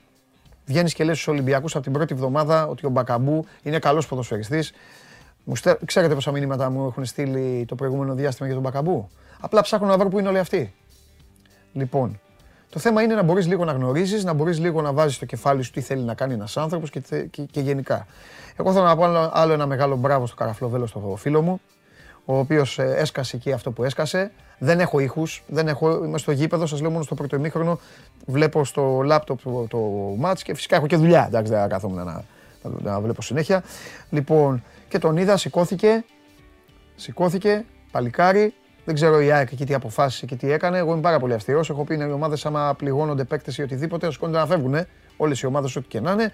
Και μάλιστα Θεός, για άλλη μια φορά Θεός, έκανε και έτσι στην κερκίδα. Άνοιξε και διάλογος στην κερκίδα, είπε να ησυχάσουν, είπε και όλα τα υπόλοιπα. Τώρα τα, όλα τα άλλα δεν έχω όρεξη να αγριέψω, γιατί είμαι, ε, γιατί είμαι και κουρασμένος. Σας τα έχω πει το πόσο γελίο είναι όλο αυτό που γίνεται στα ελληνικά γήπεδα και το πόσο εξευτελιστικό είναι στο ίδιο το άθλημα.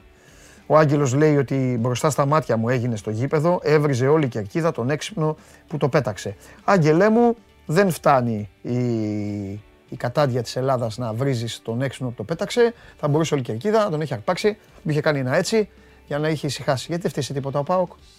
Ε, φταίει σε τίποτα για ένα βλήμα. Η ΑΕΚ φταίει σε τίποτα για το άλλο το βλήμα που πέταξε το, εκεί στο Μπρινιόλι. Φταίει σε τίποτα; Ο Ολυμπιακός φταίει σε τίποτα; Παναθηναϊκός φταίει σε τίποτα; Που είναι τρεις αγκυροβολημένοι εκεί και κάνουν όπως κάνανε παλιά στα βαπόρια για τους δύο φαροφύλακας. Και άναβαν και από το φάρο το άλλο. Τι το κάνανε αυτό; Στον Παναθηναϊκό κάνανε έτσι με τον Μπάουκ. Τρώγανε τρία γκολ και κάνανε έτσι. Πέτα, κάναν τα λέιζερ. Τέλος πάντων. Ντροπή, καραγκιόζηλίκια, ξεφτιλίκια. Εντάξει. 2023, ντεμοντέ είναι αυτά. Υπάρχουν ωραίτερα πράγματα στη ζωή. Λοιπόν, αυτά, έλα, πάμε στα παιδιά τώρα για να πούν και αυτοί που τα, που τα έχουν δει και, και καλύτερα. Πάμε.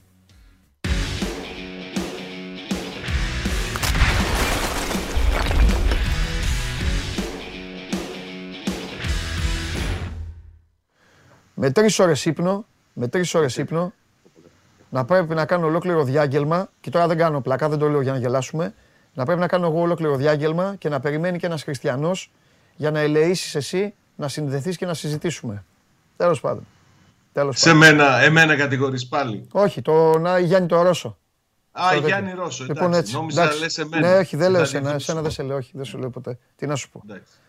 Εσύ να κάνεις το σταυρό σου, να κάνεις το σταυρός σου που έχεις μια ομάδα η οποία έχει καμπανεβάσματα και απλά έχει, απλά έχει προπονητή που με τέσσερις βαθμούς στα σκουπίδια, αν ήταν άλλος, θα είχε χάσει κιόλας. Αλλά έχει, ούτε κατάλαβε. Σιγά μην Ούτε έχανε ο κατάλαβα. Ο Αλμέιδα είναι Λουτσέσκου πολύ καλός επειδή προπονητής. έκασε Εγώ είμαι τέσσερις δίκαιος. Ο βαθμούς. Αλμέιδα άλλο περίμενε, άλλο του έκανε ο Λουτσέσκου τώρα. Τι θέλετε τώρα, να λέμε άλλα. Εντάξει, μην μη, μη στενοχωριέστε τώρα. Εντάξει, πάμε.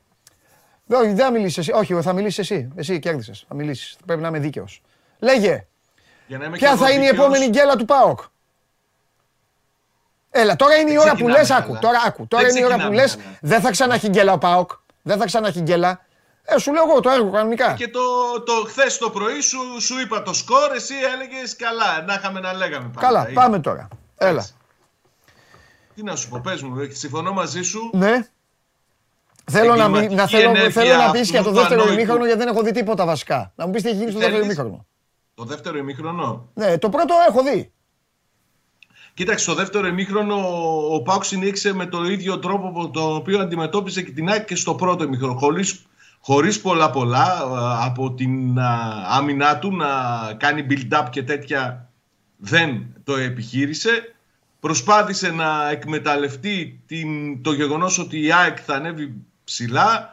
Προσπάθησε να διαχειριστεί αυτή τη φορά καλύτερα από ό,τι έκανε τις προηγούμενες φορές το προβάδισμά του. Κατάφερε να πετύχει και δεύτερο γκολ σε μια στατική φάση με τον Κουλεράκη που για μένα ήταν από τους κορυφαίους χθες του ΠΑΟΚ. Όχι μόνο γιατί πέτυχε το δεύτερο γκολ αλλά γιατί και αμυντικά πήρε αμέτρητες κεφαλιές, έδωσε πάρα πολλές μάχες με τον Λιβάη Γκαρσία, νομίζω έχασε μία σε όλη τη διάρκεια του, του παιχνιδιού και κατάφερε να φτάσει σε ένα 2-0 που, που του δίνει το δικαίωμα να ελπίζει για περισσότερα πράγματα.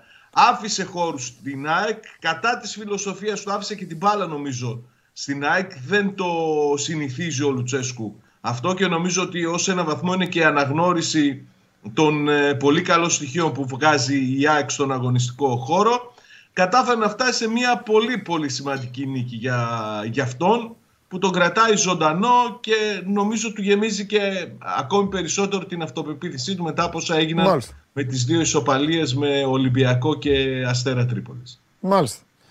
Ωραία. Περίμενε την, την, περίμενες την αλλαγή τακτικής; Όχι. Όχι. Δεν το πες έτσι, μπράβο. Ναι. Όχι, όχι. Δεν το περίμενα με τιποτα Δεν περίμενα να δω στο τέταρτο λεπτό μετά την προσπάθεια του Λιβάη Γκαρσία που βγαίνει στην πλάτη της άμυνας του Πάου και σουτάρει έξω να πάρει την μπάλα ο Κοτάρση να τη στήσει και να πάει σε ελεύθερο βολέ στην πρώτη ε, σε δυνατό βολέ στην πρώτη ελεύθερη φάση που έχει. Δεν το περίμενα με τιποτα Αλλά τελικά σου είπα, νομίζω ότι ο Λουτσέσκου με αυτόν τον τρόπο ευνηδίασε το, τον Αλμέιδα αναγνωρίζοντας το ότι θα είχε ένα δύσκολο πρόβλημα να ξεπεράσει αυτή την πίεση που ασκεί η ΑΕΚ ψηλά. Δεν το επιχείρησε. Σε δεύτερους χρόνους γύριζε η μπάλα πίσω. Οργανωνόταν η επίθεση του Πάου. Αλλά όχι αυτό να πάρει την μπάλα ο Κοτάρσκι να τη δώσει στο στόπερ, το στόπερ στον άλλο στόπερ και να, περιμέ... να αλλάζει πολλές φορές την μπάλα. Ακόμη και στο δεύτερο ημίχρονο, όταν ξεκινούσε τέτοιες φάσεις, ο Κοτάρσκι είχε δίπλα του τον Ντάγκλας Αουγκούστο άλλαζε με τον Βραζιλιάνο την μπάλα και μόλις πήγαινε στα στόπερ πήγαιναν σε βαθιά παλιά για να εκμεταλλευτούν την καλή κατάσταση του Ολιβέρα και την ικανότητά του να κατεβάζει την μπάλα ή την ταχύτητα του, του Νάρη. Μάλιστα. Ωραία. Κάτσε λίγο τώρα, συνεχίσουμε. Βαγγέλη, τι έγινε; Καλά. Μάλλον τι δεν έγινε; Τι δεν έγινε, ε, εγώ έχω δική μου άποψη, διαφοροποιούμε λίγο από αυτό που λέει ο, που είπατε και οι δύο. Θεωρώ ότι δεν ευνηδιάστηκε η ΑΕΚ από το σχέδιο του, του Λουτσέσκου, γιατί προφανώς και δεν ήταν κάποιο σχέδιο. Εγώ νομίζω ότι η ΑΕΚ από μόνη της δεν επέτρεψε τον Μπάουκ να κάνει αυτό που ξέρει να κάνει, το build-up.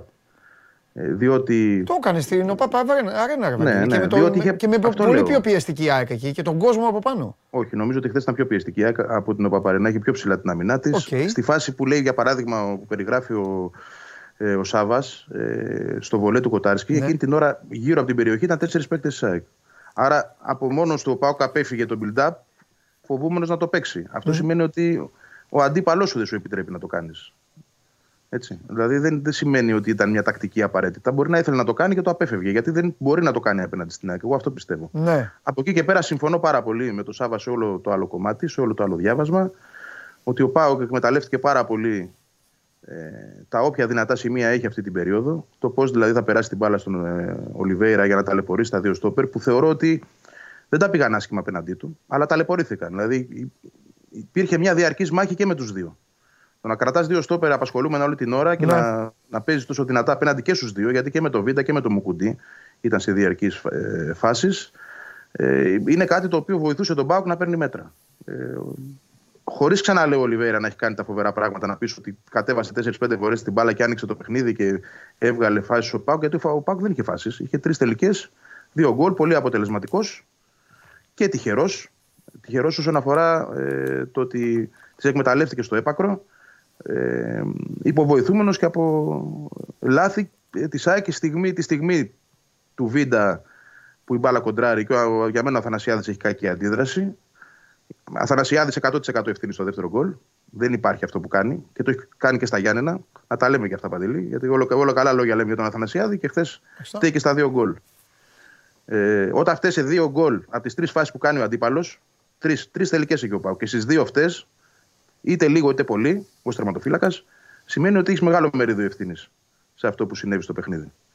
Ειδικά ξαναλέω αυτό που κάνει στο δεύτερο γκολ. Το πάω να βγω, δεν βγαίνω. Είναι ότι χειρο... ή βγαίνεις ή δεν βγαίνεις. Κάτσε στην αιστεία σου και περίμενε. Ή βγαίνει και καθάρισε. Που για μένα αυτό έπρεπε να κάνεις στη μικρή περιοχή είναι η μπάλα. Δηλαδή, αν δεν βγαίνεις και εκεί, πού θα βγεις; Λοιπόν, ε, αυτά θεωρώ ότι η ΑΕΚ πλήρωσε. Κατά τα άλλα, ε, νομίζω ότι τακτικά θα ήταν πιο καλή. Αυτή είναι μια δική μου θεώρηση. Το έχω πει πάρα πολλές φορές με αυτό που βλέπω το τελευταίο διάστημα από την ΑΕΚ. Αυτά που έλεγες, ξέρω θα το πεις. Ναι. Γιατί να πηγαίνεις στο 60 για να βάζεις τους παίκτες που πραγματικά αξίζουν περισσότερο να είναι βασικοί και γιατί να μην ε, επανέρχεσαι σε αυτό το σχήμα το οποίο ήταν πιο δύσκολο να αντιμετωπίσουμε από τον αντίπαλο με τον Κατσίνοβιτς και τον Ελίασον μέσα, τώρα που είναι στο 100% και είναι καιρό στο 100%. Καταλαβαίνω ότι ο προπονητής επιβράβευσε τους παίκτες τους οποίους τον οδήγησαν στη, στην κορυφή σε κάποια στιγμή. Το ότι σήκωσαν το, ε, το δύσκολο έργο όταν υπήρχαν πολλές απώλειες. Ε, Προφανώς δεν είχε και κάποιο μεγάλο πάτημα να αλλάξει τα πάντα αφού η ομάδα νικούσε. Έτσι, και νικούσε και με σκορ και με 3-0 και τον Ολυμπιακό και τον Λιβαδιακό. Άρα δεν είχε χειροπιαστά, έτσι, χειροπιαστές ε, αιτίες για να προχωρήσει σε αλλαγές. Από την άλλη, ε, θεωρώ ότι σε κάθε ομάδα υπάρχουν αναπληρωματικοί και βασικοί. Σε όλες τις ομάδες στον κόσμο και αυτό είναι και το normal. Ναι. Έτσι. Υπάρχουν κάποιοι οποίοι έχουν περισσότερη ποιότητα από τους άλλους. Δεν γίνεται να λέει καμία ομάδα στον κόσμο ότι έχει 22 παίκτες στο ίδιο επίπεδο. Μπορεί να λέει ότι έχω 22 καλούς παίκτες, κάποιοι είναι όμως πιο μπροστά και κάποιοι άλλοι μπορούν να με βοηθήσουν να είναι βασικοί. ναι. Ε, κοίτα, αν βάλεις κάτω τη, την εικόνα της ΑΕΚ στο δεύτερο ημίχρονο, η εικόνα της βελτιώθηκε αισθητά και πάτησε την περιοχή του ΠΑΟΚ αισθητά μετά το 2-0. Μάλιστα. Αυτή είναι η αλήθεια. Πριν είχε μικρο, μικροευκαιριούλες, είχε μια-δυο καλές. Ναι. Του Πινέδα, ας πούμε, που έβγαλε ο Κοτάρης και με το πόδι, από πλάγια θέση όμως. Του Γκαρσία που μπορούσε να προχωρήσει περισσότερο και όχι να σουτάρει από εκεί που σούταρε. Είχε και την επίμαχη φάση που θεωρώ ότι εκεί έπρεπε να δει κόκκινη κάρτα ο Ίγκασον. Και δεν δόθηκε καν φάουλ που φεύγει μόνος του Λιβάη Γκαρσία στο χώρο και τον πετάει κάτω. Νομίζω είναι ξεκάθαρο φάουλ. Και αν πάει στο βαρ, μπορεί να αναβαθμιστεί και να δοθεί και κόκκινη. Βέβαια, ο πονηρός διαιτητής δίνει πλάγιο. Βγάζει τελείως τη φάση από πάνω του για να μην πάει καν στο βαρ. Αλλά το αφήνω απ' έξω αυτό γιατί πράγματα γίνονται και ο Πάουκ αδικήθηκε την περασμένη αγωνιστική. Το είδαμε, έχασε βαθμούς από γκολάκιο, οπότε δεν στέκομαι τόσο σε αυτό. Αυτά τα πράγματα μπορεί να γίνουν σε ένα παιχνίδι. Στέκομαι πολύ περισσότερο στην ίδια την ΑΕΚ και ότι μετά το 60 είδαμε μια ομάδα που όταν βρήκε το, την κανονικότητά της και το σχήμα που για μένα πρέπει να παίζει, έβαλε τον αντίπαλο μέσα στα κάρια. Να μου πεις επιλογή του και εκείνου, διαχειριζόταν το σκορ, συμφωνώ. Αλλά έδειξε η ΑΕΚ να παίξει σε σετ παιχνίδι απέναντι και σε κλειστή άμυνα όταν είναι οι παίκτες που πρέπει να είναι μαζί στον αγωνιστικό χώρο. Το αρχικό σχέδιο, όχι αυτό που βλέπουμε τώρα. Εντάξει, δεν κάνω προς Θεού καμία. Αυτό, αυτό καλόπιστα το λέω. Έτσι. Δεν είναι θέμα κριτικής γιατί και ο Αλμέδα Αλμέδας, συγγνώμη, δεν είναι τρελός. Προφανώς όλο αυτό το διάστημα αυτός δουλεύει με τους παίκτες, αυτός έχει μελετήσει την ομάδα, αυτός έχει μελετήσει και τον ΠΑΟΚ πριν πάει να παίξει εκεί. Αυτός πήρε το παιχνίδι στη Νέα Φιλαδέλφια με τον ΠΑΟΚ. Ε, άρα ε, δεν μπορώ να πω ότι έκανε κάτι στα κουτουρού. Πλάνο είχε. Είχε ένα πλάνο Μα όμως και που, καλός προφανώς προπονητής δεν, Αλμέιδας, δου- δεν- ναι, που, δεν, δου- που δεν δούλεψε. Τα Εντάξει, πειράματα οκ. κάνει. Ναι. Ε, τι Απλά κάνει ο ξέρεις τι, άνθρωπος Παντελή, αυτός πηγαίνει με παίκτες, με παίκτες οι οποίοι τον στήριξαν. Πηγαίνει με παίκτες οι οποίοι, για να τα λέμε και όλα, καταλαβαίνω αυτό που λες ότι ρε παιδάκι μου βάλε πάλι την ομάδα η οποία ε,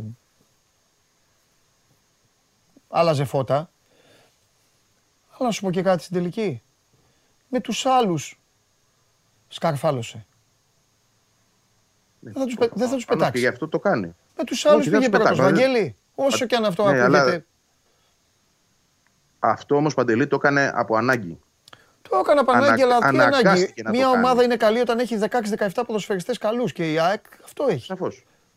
Σαφώς. Ε, Αυτό, τι σημαίνει, αυτό τι σημαίνει, ότι ξαφνικά ο Γκατσίνοβιτς δεν κάνει για βασικός; Ή Όχι ότι δεν βέβαια, είναι καλύτερο. όχι βέβαια, ή, ότι, όχι ή βέβαια, ότι, αλλά- περίμενε, ή ότι δεν είναι καλύτερος από θεωρεί τον ότι με Πινέδα τον σε αυτό το Γιόνσον και ρόλο. τον Σιμάνσκι κάτι κερδίζει, στέλνει τον Αλμέιδα. Δεν θα το έκανα εγώ, Βαγγέλη. Άκου. Εγώ Και μαζί κάτι σου. χάνεις. Εγώ, εγώ, άκου, εγώ δεν θα το άλλαζα ποτέ. Εγώ το ένας ξανθός μαζί με τον Πινέδα και Αραούχο, Γκατσίνοβιτς, Ελίασον και το καραφλό βέλος έξω, αλήθεια σου λέω εγώ. Γκατσίνοβιτς, Ελίασον, ε, ε, Λιβάη Γκαρσία, εγώ δεν το άλλαζα ποτέ. Αλλά να- θέλω να λέω και αυτό που, που πιστεύω ότι κάνει ο άνθρωπος. Καταλαβες. Μα αυτό κάνει. Και εγώ αυτό λέω ότι προφανώς και το κάνει μέσα από μελέτη. Δεν το κάνει Ναι. στα κουτουρού και ούτε είναι τρελός. Ναι. Ε, αυτό στηρίζει, αυτό τον πήγε μέχρι εδώ Ίσως όμως τώρα λέμε, ίσως ξαναλέω, δεν κάνω ούτε τον έξυπνο Παριστάνο, ούτε. Ίσως όμως ήρθε η ώρα να πάμε στο, στο παλιό. Γιατί Ωραία. αυτό φαίνεται, φαίνεται ότι κοστίζει. Δηλαδή δεν το πλήρωσε η ΑΕΚ με τον Ιωνικό. Γιατί όμως δεν το πλήρωσε; Γιατί ήταν ο Ιωνικός; Ναι. Και ε, του βγήκαν όλες οι αλλαγές και στο τελευταίο 15 λεπτό βρήκε δύο γκολ. Με τον Μπάκο αυτό δεν μπορεί να το κάνεις. Ναι. Δεν μπορείς δηλαδή να πηγαίνεις στο μάτς εκεί στο όριο του ενός γκολ, να είσαι πίσω, να τρως και δεύτερο πρω- προτού κάνεις τις αλλαγές. Ένα πράγμα που επίσης δεν καταλαβαίνω, έχει μια πάγια τακτική να αλλάζει παίκτες από το 60 και μετά μαζεμένους. Γιατί από το ημίχρονο δεν φώναζε η εικόνα της ΑΕΚ ότι ήθελε κάτι άλλο μέσα; Φώναζε. Ναι. Όπως και σε άλλα παιχνίδια το έχει φωνάξει. Νομίζω ότι θέλει να έχει πάντα τους παίκτες του ευχαριστημένους και κερδισμένους. Να τους έχει κερδίσει και να μην τους δείξει στιγμή ότι κάτι μπορεί να συμβαίνει. Αυτό πιστεύω. Το κάνουν πολλοί προπονητές. Πολύ πιθανό, αλλά κάποια στιγμή εκ των πραγμάτων ε, πρέπει να αποφασίζεις και διαφορετικά πράγματα από το να πεις ότι κοιτάω μόνο έτσι. Δεν μπορείς να κοιτάς μόνο έτσι, Ναι. γιατί αντιστρέφονται οι, οι ρόλοι. Υ- Υπάρχουν ομάδες πιο ικανές. Ξαναλέω με τον Ιωνικό, αυτό το πράγμα πάθαινε η ΑΕΚ. Θα μπορούσε να έχει φάει και το δεύτερο, σου θυμίζω. Από το λάθος του Αθανασιάδη που το διορθώνει ο ίδιος. Τη θυμάσαι τη φάση. Ναι, βέβαια. αν, γίνει εκεί δύο, αν γίνει εκεί λοιπόν 2-0, πάλι δεν γυρνάει η ιστορία. Ναι. Γύρισε, γύρισε με την ικανότητα των παιχτών που μπήκαν από τον πάγκο και ούτω καθεξής. Αλλά εγώ θεωρούσα ότι εκείνο το μάτσε πρέπει να είναι ένα καμπανάκι για την ομάδα. Ότι ξέρεις τι, καλό είναι αυτό που κάναμε, μας κράτησε όρθιους και ζωντανούς, μας έφερε και στην κορυφή κάποια στιγμή. Αλλά ίσως δεν είναι τόσο τελικά αποτελεσματικό Ναι. όσο θα μπορούσε να είναι τα πράγματα αν είχαμε επιστρέψει στο αρχικό πλάνο. Ναι. Και πάλι, και πάλι, κοίταξε να δεις. Ο Άμπραμπατ καταπληκτικά έπαιζε και ω αλλαγή. Ναι. Ο Γιόνσον με το, ή, το, ή το ήταν ο Γιόνσον ή ο Σιμάνσκι η αλλαγή Ναι. και έπαιζε ο ένας εκ των δύο βασικός. Όταν έμπαιναν μια χαρά ήταν. Δηλαδή δεν θεωρώ ότι αλλάζει κάποια σειρά ή ότι αδικεί κάποιον. ναι. Στο φινάλε ε, τους έδειξε ότι τους εμπιστεύεται. Το Ναι. είδαμε και τον Ολυμπιακό ε, στο κύπελο. Θεωρώ, να σου πω για παράδειγμα, θεωρώ ότι αν πάει να παίξει στο Καραϊσκάκι η δεκάδα του κυπέλου την ίδια, θα είναι λάθος αντιμετώπιση. Γιατί το λες; Δεν λέω ότι μπορεί να πληστεί. Γιατί νομίζω ότι φτάσαμε στο σημείο που πρέπει να παίζουν αυτοί που πραγματικά είναι καλύτεροι. Ναι, αλλά εγώ πιστεύω Φτάσαμε, ότι. δηλαδή εγώ, είναι η τελική εγώ, ευθεία πλέον. εγώ πιστεύω ότι θα τους το δώσει. Δεν πιστεύω ότι ο Αλμέιδα δεν θα επιβραβεύσει τους ποδοσφαιριστές που του έδωσαν το 3-0. Βαγγέλη θα μου κάνει τεράστια εντύπωση. Πιστεύω ότι δεν θα διαφωνώ. δούμε Γαλανόπουλο, Μάνταλο, Σιντιμπέ. Αυτό νομίζω. Οκ. Και εγώ δεν, δεν θεωρώ ότι είσαι μακριά από το να γίνει αυτό. Αλλά δεν δίνω θα σου κάνω καμία την ερώτηση περίπτωση να μην τους βάλει. Ε, πότε θα τους βάλει; Και πες ότι η ΑΕΚ πηγαίνει τελικό. Εκεί τι θα Πες ότι κάνει. πηγαίνει τελικό. Εκεί τι Θα, θα, κάνει; πάει με τον ΠΑΟΚ. Τον Ε, έχω ικανό, επιλέξει φίλε, τρεις τον έχω τελικούς. ικανό Θα να βάλει κάνει αυτούς. mix, όπως Ε, λες. Τον έχω, τον έχω ικανό. Δεν λέω ότι θα το κάνει, τον όμως- έχω ικανό. Αυτό όμως έχει μεγάλο ρίσκο. Πια. Έχει Φτάσαμε μεγάλο δηλαδή ρίσκο, στο- αλλά να σου πω κάτι. Ανεξαρτήτως αποτελέσματος, εγώ εδώ θα βγω την άλλη μέρα και θα πω είσαι μεγάλος μάγκας ρε φίλε. Άντε και 3-0 να χάσει. Θα είναι μεγάλος μάγκας. Γιατί θα έχεις Εσύ θα το στηρίξει πεις. μέχρι τέλος. Ε, Εσύ θα το πεις. ε, θα το πω ρε φίλε. Αλλά όλοι οι άλλοι. ε, εντάξει, γύρω όλοι οι από άνθρωποι την δεν ΑΕΚ έχασαν το θα- κύπελλο. Ε, εντάξει. Θα πουν το ανάποδο. Θα Εντάξει, του οκ. πούνε ότι έχασε τον τελικό. Α, οκ. Και εδώ, και εδώ στέκομαι εγώ. Στέκομαι στο ότι όλα είναι ε, σωστά καμωμένα έως τώρα. Ναι. Και αυτό, ακόμα και το σχήμα στην Τούμπα, ίσως έτσι έπρεπε να το κάνει από τη στιγμή που έχει στο μυαλό του ισορροπία, ισότητα, ε, δικαιοσύνη απέναντι σε όλους. Θα πάμε με αυτούς που μας έφεραν εδώ. Ναι, αλλά όταν μπαίνει σε μια τελική ευθεία που το επίπεδο της ανάγκης και της απαίτησης αλλάζει, οι αντίπαλοι είναι πιο δύσκολοι και είναι και φορμαρισμένοι, γιατί άλλος ΠΑΟΚ ήταν στην Νέα Φιλαδέλφια, άλλος είναι στα τελευταία παιχνίδια. Νομίζω από τότε έχει να χάσει, έτσι δεν είναι Σάβα; Δεν έχει χάσει Ναι, από τότε από το ΠΑΟΚ. Ναι. Λοιπόν, πρέπει Ένα λίγο, κιλό και- Μπράβο. πρέπει λίγο να βλέπεις και την πραγματικότητα. Ότι, οκ, η, ακ- η, η αξία του γκρουπ πάνω απ' όλα πάντα να το επιβραβεύεις, αλλά υπάρχουν και σημεία που μπορείς να στρίψεις λίγο από αυτό. Ναι. Δεν είναι τόσο δηλαδή κακό. Ούτε αλλάζει τις ισορροπίες μες στο κλαμπ. Δεν νομίζω. Αυτή Μάλιστα. είναι η μοναδική ένσταση και πάλι για κουβέντα, έτσι, όχι προς υπόδειξη. Μπορεί ο Αλμέδα να συνεχίσει να κάνει αυτό που κάνει με αυτούς που έχει επιλέξει να είναι βασικοί και να πάρει και το πρωτάθλημα. Δεν λέω. Μπορεί. Θεωρώ όμως ότι λιγότερες πιθανότητες έχει έτσι Μμμ. Από το αν είχε την κανονική ομάδα μέσα. Λοιπόν, εσύ κύριε από Αν μου την άλλη, επιτρέπεις, για να αν δεις μου επιτρέπεις, τι θες να σου μια πει. διαφωνία με το, με το Βαγγέλη δεν θεωρώ σε καμία περίπτωση ότι η, ΑΔ, η ΑΕΚ αδικήθηκε στη φάση με τον Νίγκασον και ε, περισσότερο ξέρεις, με ενοχλεί ότι εξομοιώνει τη φάση αυτή με, το, με, με αυτό που έγινε στην Τρίπολη με το ΒΑΡ. Δεν, Όχι, μιλάμε δεν για δύο εξομοιώνω. διαφορετικές φάσει. Είπες Ναι. και ο Πάο αδικήθηκε στην Τρίπολη. Δεν είναι ίδιο το, το αποτέλεσμα. δεν δεν, είναι ήταν ίδιο. ίδιε οι φάσει σε καμία περίπτωση. Συμφω- συμφωνώ. Και δεν ήταν καν πονηρό κατά την άποψή μου ο συγκεκριμένος διαιτητής. Γιατί την ίδια μονομαχία αργότερα και πάλι με την ΑΕΚ στην επίθεση, με τον ε, Άμπραμπατ να ρίχνει την αγωνιά στο σαγόνι του, του Σάστρα και πάλι είπε παίζεται. Άφηνε αυτόν τον τρόπο του παιχνιδιού. Και εκείνη η φάση με τον, με τον Λιβάη Γκαρσία νομίζω ότι δεν έχει κατοχή ο Λιβάη Γκαρσία ακόμη. Τρέχουν και οι δύο προς την μπάλα και πέφτουν και οι δύο άτσαλα ο ένας πάνω στον άλλο. Εντάξει, από μου, όπως το βλέπεις. Εγώ είδα ότι τον κρατάει ο Έγκας. Εγώ, Τώρα, εγώ θα σας πω κάτι που είδα το πρώτο ημίχρονο. Θα σας πω λίγο για να γελάσετε και λίγο. Εγώ είχα παίξει στοίχημα να πάρει ο Ντάγκλας Αουγκούστο κίτρινη κάρτα. Μαζί με αυτό είχα βάλει το Βεζέγκοφ να βάλει 17,5 πόντους. Τον Ολυμπιακό διπλό στη Λαμία με over 1,5 και όλα τα... Δηλαδή με δύο λόγια τα είχα πιάσει όλα. Ο Βεζέγκοφ είχε, είχε βάλει και τους πόντους. Εγώ παιδιά δεν χρειάζεται να δω πάνω από 20 λεπτά για να καταλάβω ένα διαιτητή. Στο 20-25 είχα καταλάβει ότι αυτή τη φορά ο άνθρωπος που μπορεί, αυτός ο θεός που μπορεί να πάει στην Αριστοτέλους να πάρει μπουγάτσα και να φάει κίτρινη κάρτα, είχα καταλάβει ότι σε αυτό το μάτς δεν θα το είχε κίτρινη κάρτα. Ο συγκεκριμένος διαιτητής, του το δίνω γιατί τους γουστάρω αυτούς τους διαιτητές, ήταν εκεί για να πει παίχτε. Άντρες είστε, παίχτε. Και μην μου κουνιέστε. Και τον είδα και πολύ αυστηρό. Δεν ξέρω τι έχει γίνει στο δεύτερο ημίχρονο, δεν έχω δει καθόλου. Για να μην μου άρχισε να μου λέτε δηλαδή φάσεις. Έχω δει το πρώτο ημίχρονο. Τέλος πάντων, εντάξει. Γίνονται αυτά στην μπάλα. Πάντα θα φωνάζει κάποιος. Πάντα, πάντα σε όλα τα παιχνίδια. Μάλλον όχι κάποιος. Ναι. Πάντα θα φωνάζουν και οι δύο. ε, δεν εννοούσα πονηρός. Έλα. Μισό λεπτό πάντα. Δεν να πω ήταν. αυτό, δεν εννοούσα ότι είναι Ευαγγελάκο πονηρός. μου δεν ήταν πονηρός. Όχι, όχι άλλο. Ο τύπος μπορεί ήταν. εγώ να, ε, το, να το εξέφρασα. Στη Εντάξει, στιγμή μωρέ, εννοούσα ναι. πονηρός. Όχι, ό- όχι ότι βγήκε με πονηράδα να παίξει κατά της ΑΕΚ. Στη Ναι. στιγμή τι εννοώ πονηρός. Ότι πέταξε αυτή τη, την πιθανότητα να υπάρχει φάουλ. Να σου το πω Ναι. έτσι. Να μιλήσουμε με την πιθανότητα. Ναι. Δείχνοντα. Γιατί θεωρώ ότι αν είχε δώσει φάουλ. Θα μπορούσε και να αναβαθμιστεί από το βαρ. Μπορεί και όχι. Μπορεί το βαρ να, να έλεγε αυτό που λέει ο Σάβα ότι δεν, είναι- δεν θεωρείται ότι έχει την μπάλα στην κατοχή του παρότι φεύγει μόνος του. Εγώ θα σας πω Και να κάτι. έδινε- να Αν άφηνε γινόταν το φάουλ αυτό, Και να, να μην έδειχνε κάρτα. αν γινόταν όλο Αλλά αυτό και εννοώ πήγαινε στο πονηρά, βαρ. να πε- Πετώντας την μπάλα πλάγιο, λες ωραία. Ναι. Πεταξάμινα. Η γνώμη μου είναι πάντως ότι αν γινόταν όλο αυτό και πήγαινε στο βαρ, να ξέρετε ότι θα έμενε πολύ ώρα στο βαρ. Να ξεκαθαρίσω για άλλη μια φορά ότι δεν υπάρχει το τελευταίο παίκτη στο ποδόσφαιρο. Υπάρχει το προφανή θέση για γκολ. Εκείνη τη στιγμή λοιπόν θα έκριναν ο βαρίστας και ο, και ο διαιτητής κατά πόσο, ποιος ήταν, ο, ποιος ήταν, ποιος παίκτης ήταν της ΑΕΚ ήταν. Ο Γκαρσία. Ο Γκαρσία. Κατά πόσο ο Λιβάη Γκαρσία θα ήταν μετά μόνος του με τον Κοτάρσκι. Αν κρινόταν, γιατί έχει γίνει κάποια μέτρα έξω από τη μεγάλη περιοχή, γι' αυτό το λέω. Αυτό που λένε ότι να είχε κι άλλο παίκτη δίπλα, που όντως είχε άλλο παίκτη δίπλα, ο Κουλιεράκη νομίζω ήταν κάποιος, δεν υπάρχει. Αν ο διαιτής κρίνει ότι αν δεν υπήρχε ο γκασον, ο Λιβάη Γκαρσία ήταν έτοιμος για γκολ, θα του έδινε κόκκινη. Αν γίνονταν όλα αυτά βέβαια.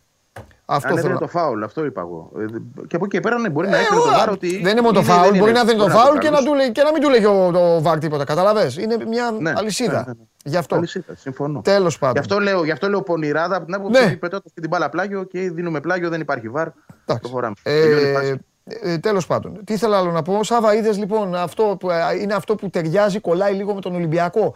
Που βο- φωνάζουν για τα back και βγαίνω εδώ κάθε μέρα και λέω δεν είναι back η άμυνα, είναι όλοι οι παίκτες. Τα back εκτίθεται διπλά όταν τα στόπερ έχουν πρόβλημα. Ο ΠΑΟΚ, ό,τι και να έχει back, επειδή είπες και για τον Κουλιεράκη, έχει το καλύτερο στόπερ του πρωταθλήματος και δίπλα του ένα παιδί που μπορεί να πιάσει και απόδοση όπως η χθεσινή.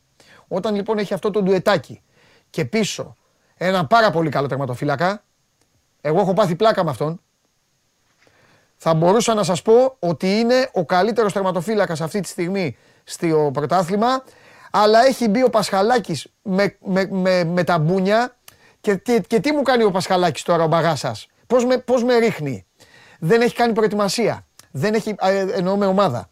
Έχει μπει ξαφνικά, έχει περάσει όλο αυτό που έχει κάνει και έχει μπει και έχει πάρει βαθμούς για τον Ολυμπιακό μόνος του. Και εσύ Σάβα το ξέρεις γιατί το είδες κιόλας. Έχει πάρει μόνος του. Οπότε παλατζάρω λίγο. Αν δεν υπήρχε ο Πασχαλάκης, για μένα ο Κοτάρσκι δεν έχει αντίπαλο. ο Πάοκ λοιπόν. Πάντως χθες ξεκινά- και τα back του δεν ήταν κα- άσχημα. Δεν λέω ότι είχε άσχημα Έδωσε, back. Ο Σάστρε έκανε πολύ μεγάλη, ε, πολλές μάχες. Δεν λέω εγώ αυτά. Ο Ρασβάν είχε θέμα με Ράφα αυτούς. καλύτερος. Ο Ρασβάν είχε θέμα με αυτούς. Και έπαιζε ο Βιερίνια και έπια. Το ξέρεις καλά. Εγώ δεν έχω... Δεν τους ίσα ίσα είχε- που ο Πάοκ δεν έχει τους πονέσει θεωρούσε με τα μπακ.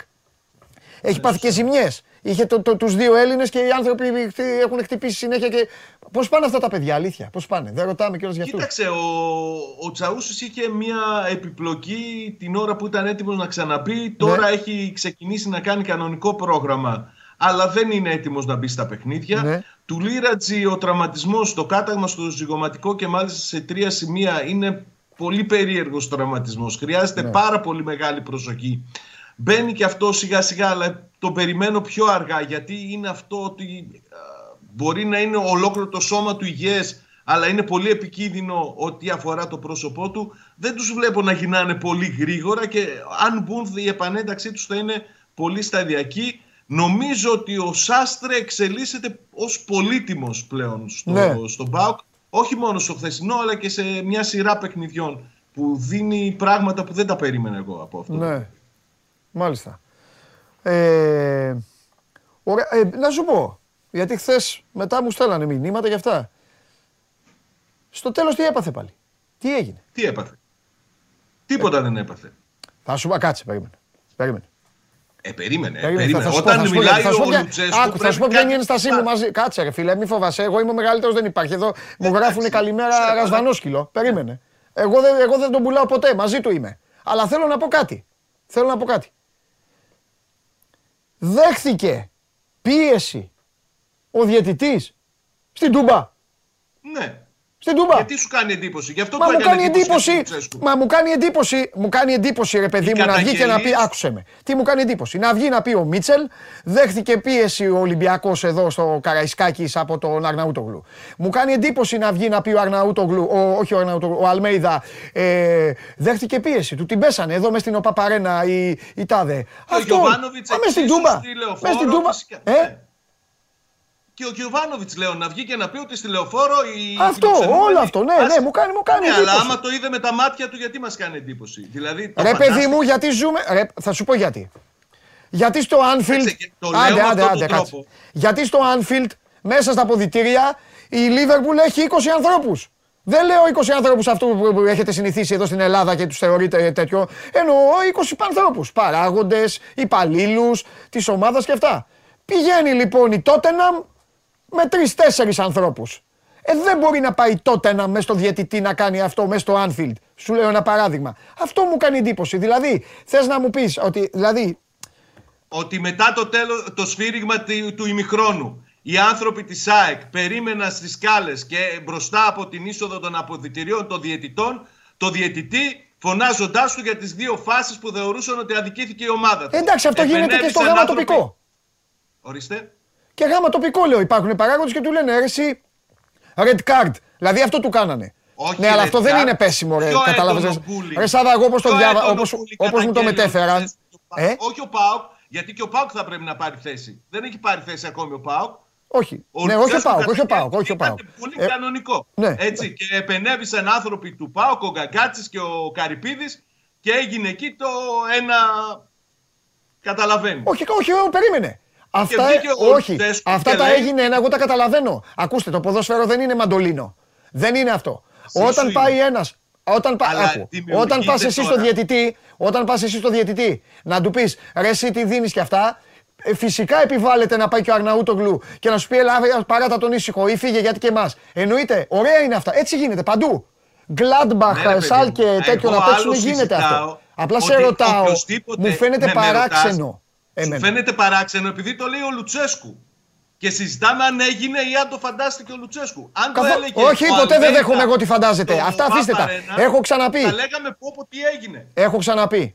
Έχω ξαναπεί ότι όλα αυτά μεταξύ ανέκδοτου και ύβρεων, γιατί τον βρίζουν συνέχεια και αυτά, αυτά δεν, τα- δεν τα δέχομαι καθόλου. Ειδικά εγώ. Απλά μου φάνηκε παράξενο που χρησιμοποίησε.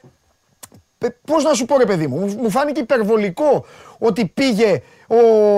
Ποιος να πω τώρα, ο Κοσμάς και ο. Ποιοι ποιοι άλλοι είναι, ρε Ξέρω Ευαγγέλη, ποιοι δεν ήταν τους οι άνθρωποι δεν τους ξέρω της κιόλας. Ότι Δεν ξέρω, πήγαν. δεν, ήμουν, δεν ήμουν εκεί καν. Δεν, δεν, δεν Ναι, μπορώ σωστό να και πω αυτό. κάτι. Τι Και σα- να Ότι σου πω και πήγαν. κάτι, επειδή σου φαίνεται παράξενο και υπερβολικό. Ναι, θες να μου πεις σου τώρα πω δεν ότι σημαίνει πριν ότι δεν από έγινε, τρεις εντάξει. εβδομάδες, συγγνώμη, ο Λουτσέσκου έλεγε ότι το βάρ τον αδικεί και λέγαμε και πάλι όλοι ότι είναι υπερβολικό και παράξενο και το, το φαντάζεται και αποδείχθηκε ότι όντως το βάρ Εγώ δεν το τον έχω πει αδικεί. αυτό. Εγώ δεν το έχω πει αυτό. Μα Εγώ δεν το απορώ είπε πώς και του εσένα, ξέφυγε, Εγώ μιλάω πώς για του το ξέφυγε η κλίμα, φάση το στην γενικότερο Τρίπολη. που έχει Ο δημιουργηθεί. Πάοκ πρέπει. Α, επίσης πρέπει να μου. Κάτσε λίγο. Κάτσε λίγο. Γιατί κάθε, κάθε κανονικός ε, Πάοκτζή θα έπρεπε αυτή τη στιγμή να κάνει αυτή την ερώτηση. Δεν πειράζει, θα την κάνω, θα την κάνω εγώ αυτή την ερώτηση. Και εγώ δεν έχω να Στον σου δώσω Πάοκ απάντηση έχουν και ανακαλύψει εγώ τι έχει αναρωτιέμαι. συμβεί στην Τρίπολη. Ε, πέρασαν δύο ημέρες. Ο Αρναούτογλου το είδε πρώτος. Δηλαδή πάει, να, πάει να, να, να προσληφθεί ο Τι Αρναούτογλου σχέση στον έχει Πάοκ. το, η καθυστερημένη αντίδραση του ΠΑΟΚ στο θέμα του φάουλ που είδε ο Βαγγέλης πολύ σωστά. Ναι. Τι σχέση έχει με αυτό που Πώς δεν συζητάμε έχει; τώρα; Εκτέθηκε ο προπονητής εκεί. Δεν γίνεται. να- ε, Δεν εκτέθηκε ο προπονητής. Τι Πότε; ομάδα; Ε, Για την Τρίπολη πώς φυσικά. εξέλιχθηκε ο προπονητής; Γιατί είναι ένας άνθρωπος ο οποίος δεν αφήνει να πέσει κάτω ούτε σταγόνα. Και γι' αυτό εγώ Ναι, τον αλλά γουστάρω. το ξαναείπα και την Και- και προηγούμενη αδικείται. εβδομάδα Παντελή Μα μου, του κλέβουν το ότι ο παιχνίδι, ΠΑΟΚ αγόρι μου, θα είχε που κερδίσει έχει τώρα. άνθρωπο στο, στον πάγκο για να βλέπει τις φάσεις, Ναι. ποτέ δεν είδε πλαϊνή κάμερα τη φάση του γκολ. Δεν υπήρξε replay στη φάση του γκολ. Έχεις δει ακόμη και σήμερα, 10 μέρες μετά, τη φάση του γκολ της Τρίπολης από πλαϊνή κάμερα; Την είδε ο Βαγγέλης ότι ήταν offside. Ε, ναι. Εντάξει, εγώ απλά έτσι μου φάνηκε στο, Μπορούσε, να στο, το, στο ζωντανό. μπορούσε να το στοιχειοθετήσει. Συγγνώμη, ρε Βαγγέλη. Επειδή Όχι, δεν λέω έχει κάτι. δημιουργηθεί ένα κλίμα ότι ο, ο Λουτσέσκου λέει τις αρλούπε του, είναι κολυμάρας, Δεν υπάρχουν αυτά. Δεν υπάρχουν αυτά. Όχι από σένα, Παντελή, το επαναλαμβάνω. Δε- ε, Δηλαδή, βγαίνει και λέει ένα, συγκεκ- κάνει μια συγκεκριμένη καταγγελία και συζητάμε ότι είναι υπερβολικό.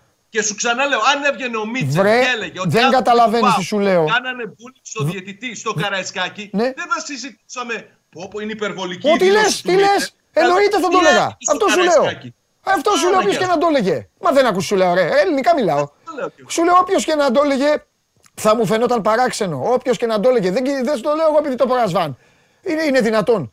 Σου λέω όμως, δηλαδή έγινε τέτοιο πράγμα. Μέσα στην τούμπα. Προφανώς Αυτό σου το εξηγώ. κατήγγειλε. Και- Ρε παιδί μου, Και σου λέω ότι υπήρξαν και Ρε, εσύ μην αντεκκλήσεις με τρελαθούμε. ανθρώπους του ΠΑΟΚ στη τι πιο συνέχεια. απλό να διαμαρτύρεται το φιλοξενούμενος και να λέει Πήγαμε στην ΟΠΑΠΑΡΕΝΑ και την πέσανε οι Αγτζίδε στο διαιτητή. Πήγαμε στο Καραϊσκάκης και χύμιξαν οι Ολυμπιακοί στο διαιτητή. Στη λεωφόρο το ίδιο, στην Τούμπα το ίδιο. Και τώρα σου λέω, βγαίνει, έτυχε τώρα να είναι αυτός ρε παιδί μου. Μπορείς να ήσουν εσύ. Γι' αυτό σου είπα. Δηλαδή, πού είναι οι Μα γι' άνθρωποι, αυτό σου για να λέω το και εγώ συνεχίσω ότι θα λοιπόν. Και έπρεπε πού να είναι οι πάρει άνθρωποι και του θέση ΠΑΟΚ και. Ο ΠΑΟΚ γι' αυτό. Ε; Πρέπει να πάρει θέση. Α, και ο ΠΑΟΚ. μπράβο! Αυτό σου εξηγώ. Να πει ότι Γιατί πρέπει έγινε να μου αυτός πει. Στο, στο ημίχρονο του αγώνα. Ναι, γιατί πρέπει να μου. Αυτό. Αυτό. Τέλος πάντων. Εντάξει. Αλλά τρώμε πάρα πολλή ώρα. Ωραία. Δεν έχουμε πει Ω, δεν κουβέντα τρώμε ώρα. Αυτά είναι ωραία. Όλα μέσα στο ποδόσφαιρο είναι. Αυτά είναι, αυτά είναι η γαρνιτούρα του Για αθλήματο. τις ομορφιές όμως που έγιναν χθες Όλα τα δεν λέμε συζητάμε. τι- Τι έγινε; Για τις ομορφιές που έγιναν χθες στην Τούμπα, για τις μαγικές στιγμές που μας προσφέρει ένα παιδί, δεν λέμε τίποτα. Είναι το τέλος αυτό. Έτσι ξεκίνησα την εκπομπή και έτσι θα το τελειώσω. Άστο. Λοιπόν. Ε, ε, ε, ε, Βαγγελή, να σου πω. ε, τι, τώρα, τώρα τι γίνεται. Το σβήνει τουλάχιστον ο οργανισμός. Γιατί πότε είχε. Γιατί, γιατί. Σε ρωτάω γιατί είχε να χάσει από τον Αύγουστο τέτοιο παιχνίδι. Δίκιο δεν έχω, δίκιο έχω. Αύγουστος δεν ήταν, Σεπτέμβρης αρχές που ήμουν στο, ήμουν στο Βερολίνο. Με τον Παναθηναϊκό εννοείς; Ναι, ναι, ναι, αυτό εννοώ. Από τότε δεν είχε να χάσει τέτοιο μάτς. Τέτοιο Ε, μάτς. ντέρμπι, ναι, ναι, ναι, ναι. Γι' αυτό. Πώς το, τι πιστεύεις, θα, πώς θα το αντιμετωπίσουν; Κοίταξε, ε, επειδή η εικόνα της ΑΕΚ δεν ήταν κακή συνολικά, να το βάλουμε κάτω έτσι. Ναι.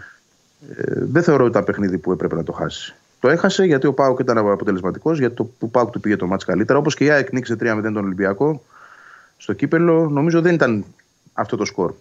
Το πραγματικό είχε τα δοκάρια του Ολυμπιακού, είχε τις στιγμές του. Θα μπορούσε να είναι άλλο το σκορ. Σε κάποια μάτια σου βγαίνουν όλα, σε κάποια δεν σου βγαίνει τίποτα. ναι.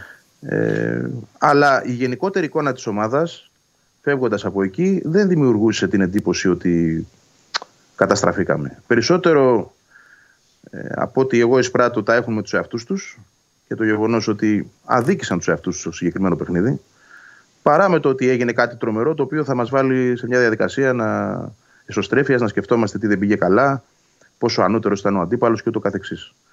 Ε, προφανέστατα αυτός που θα πρέπει να τα βάλει κάτω, το είπα και πριν, για να τα σκεφτεί πώς θα πορευτεί από εδώ και πέρα. Αλλά δεν νομίζω ότι επηρεάζεται ούτε το κλίμα ε, της ομάδας, ούτε ήταν ένα τεράστιο βαθμολογικό ατόπημα να πεις ότι χάθηκε κάτι.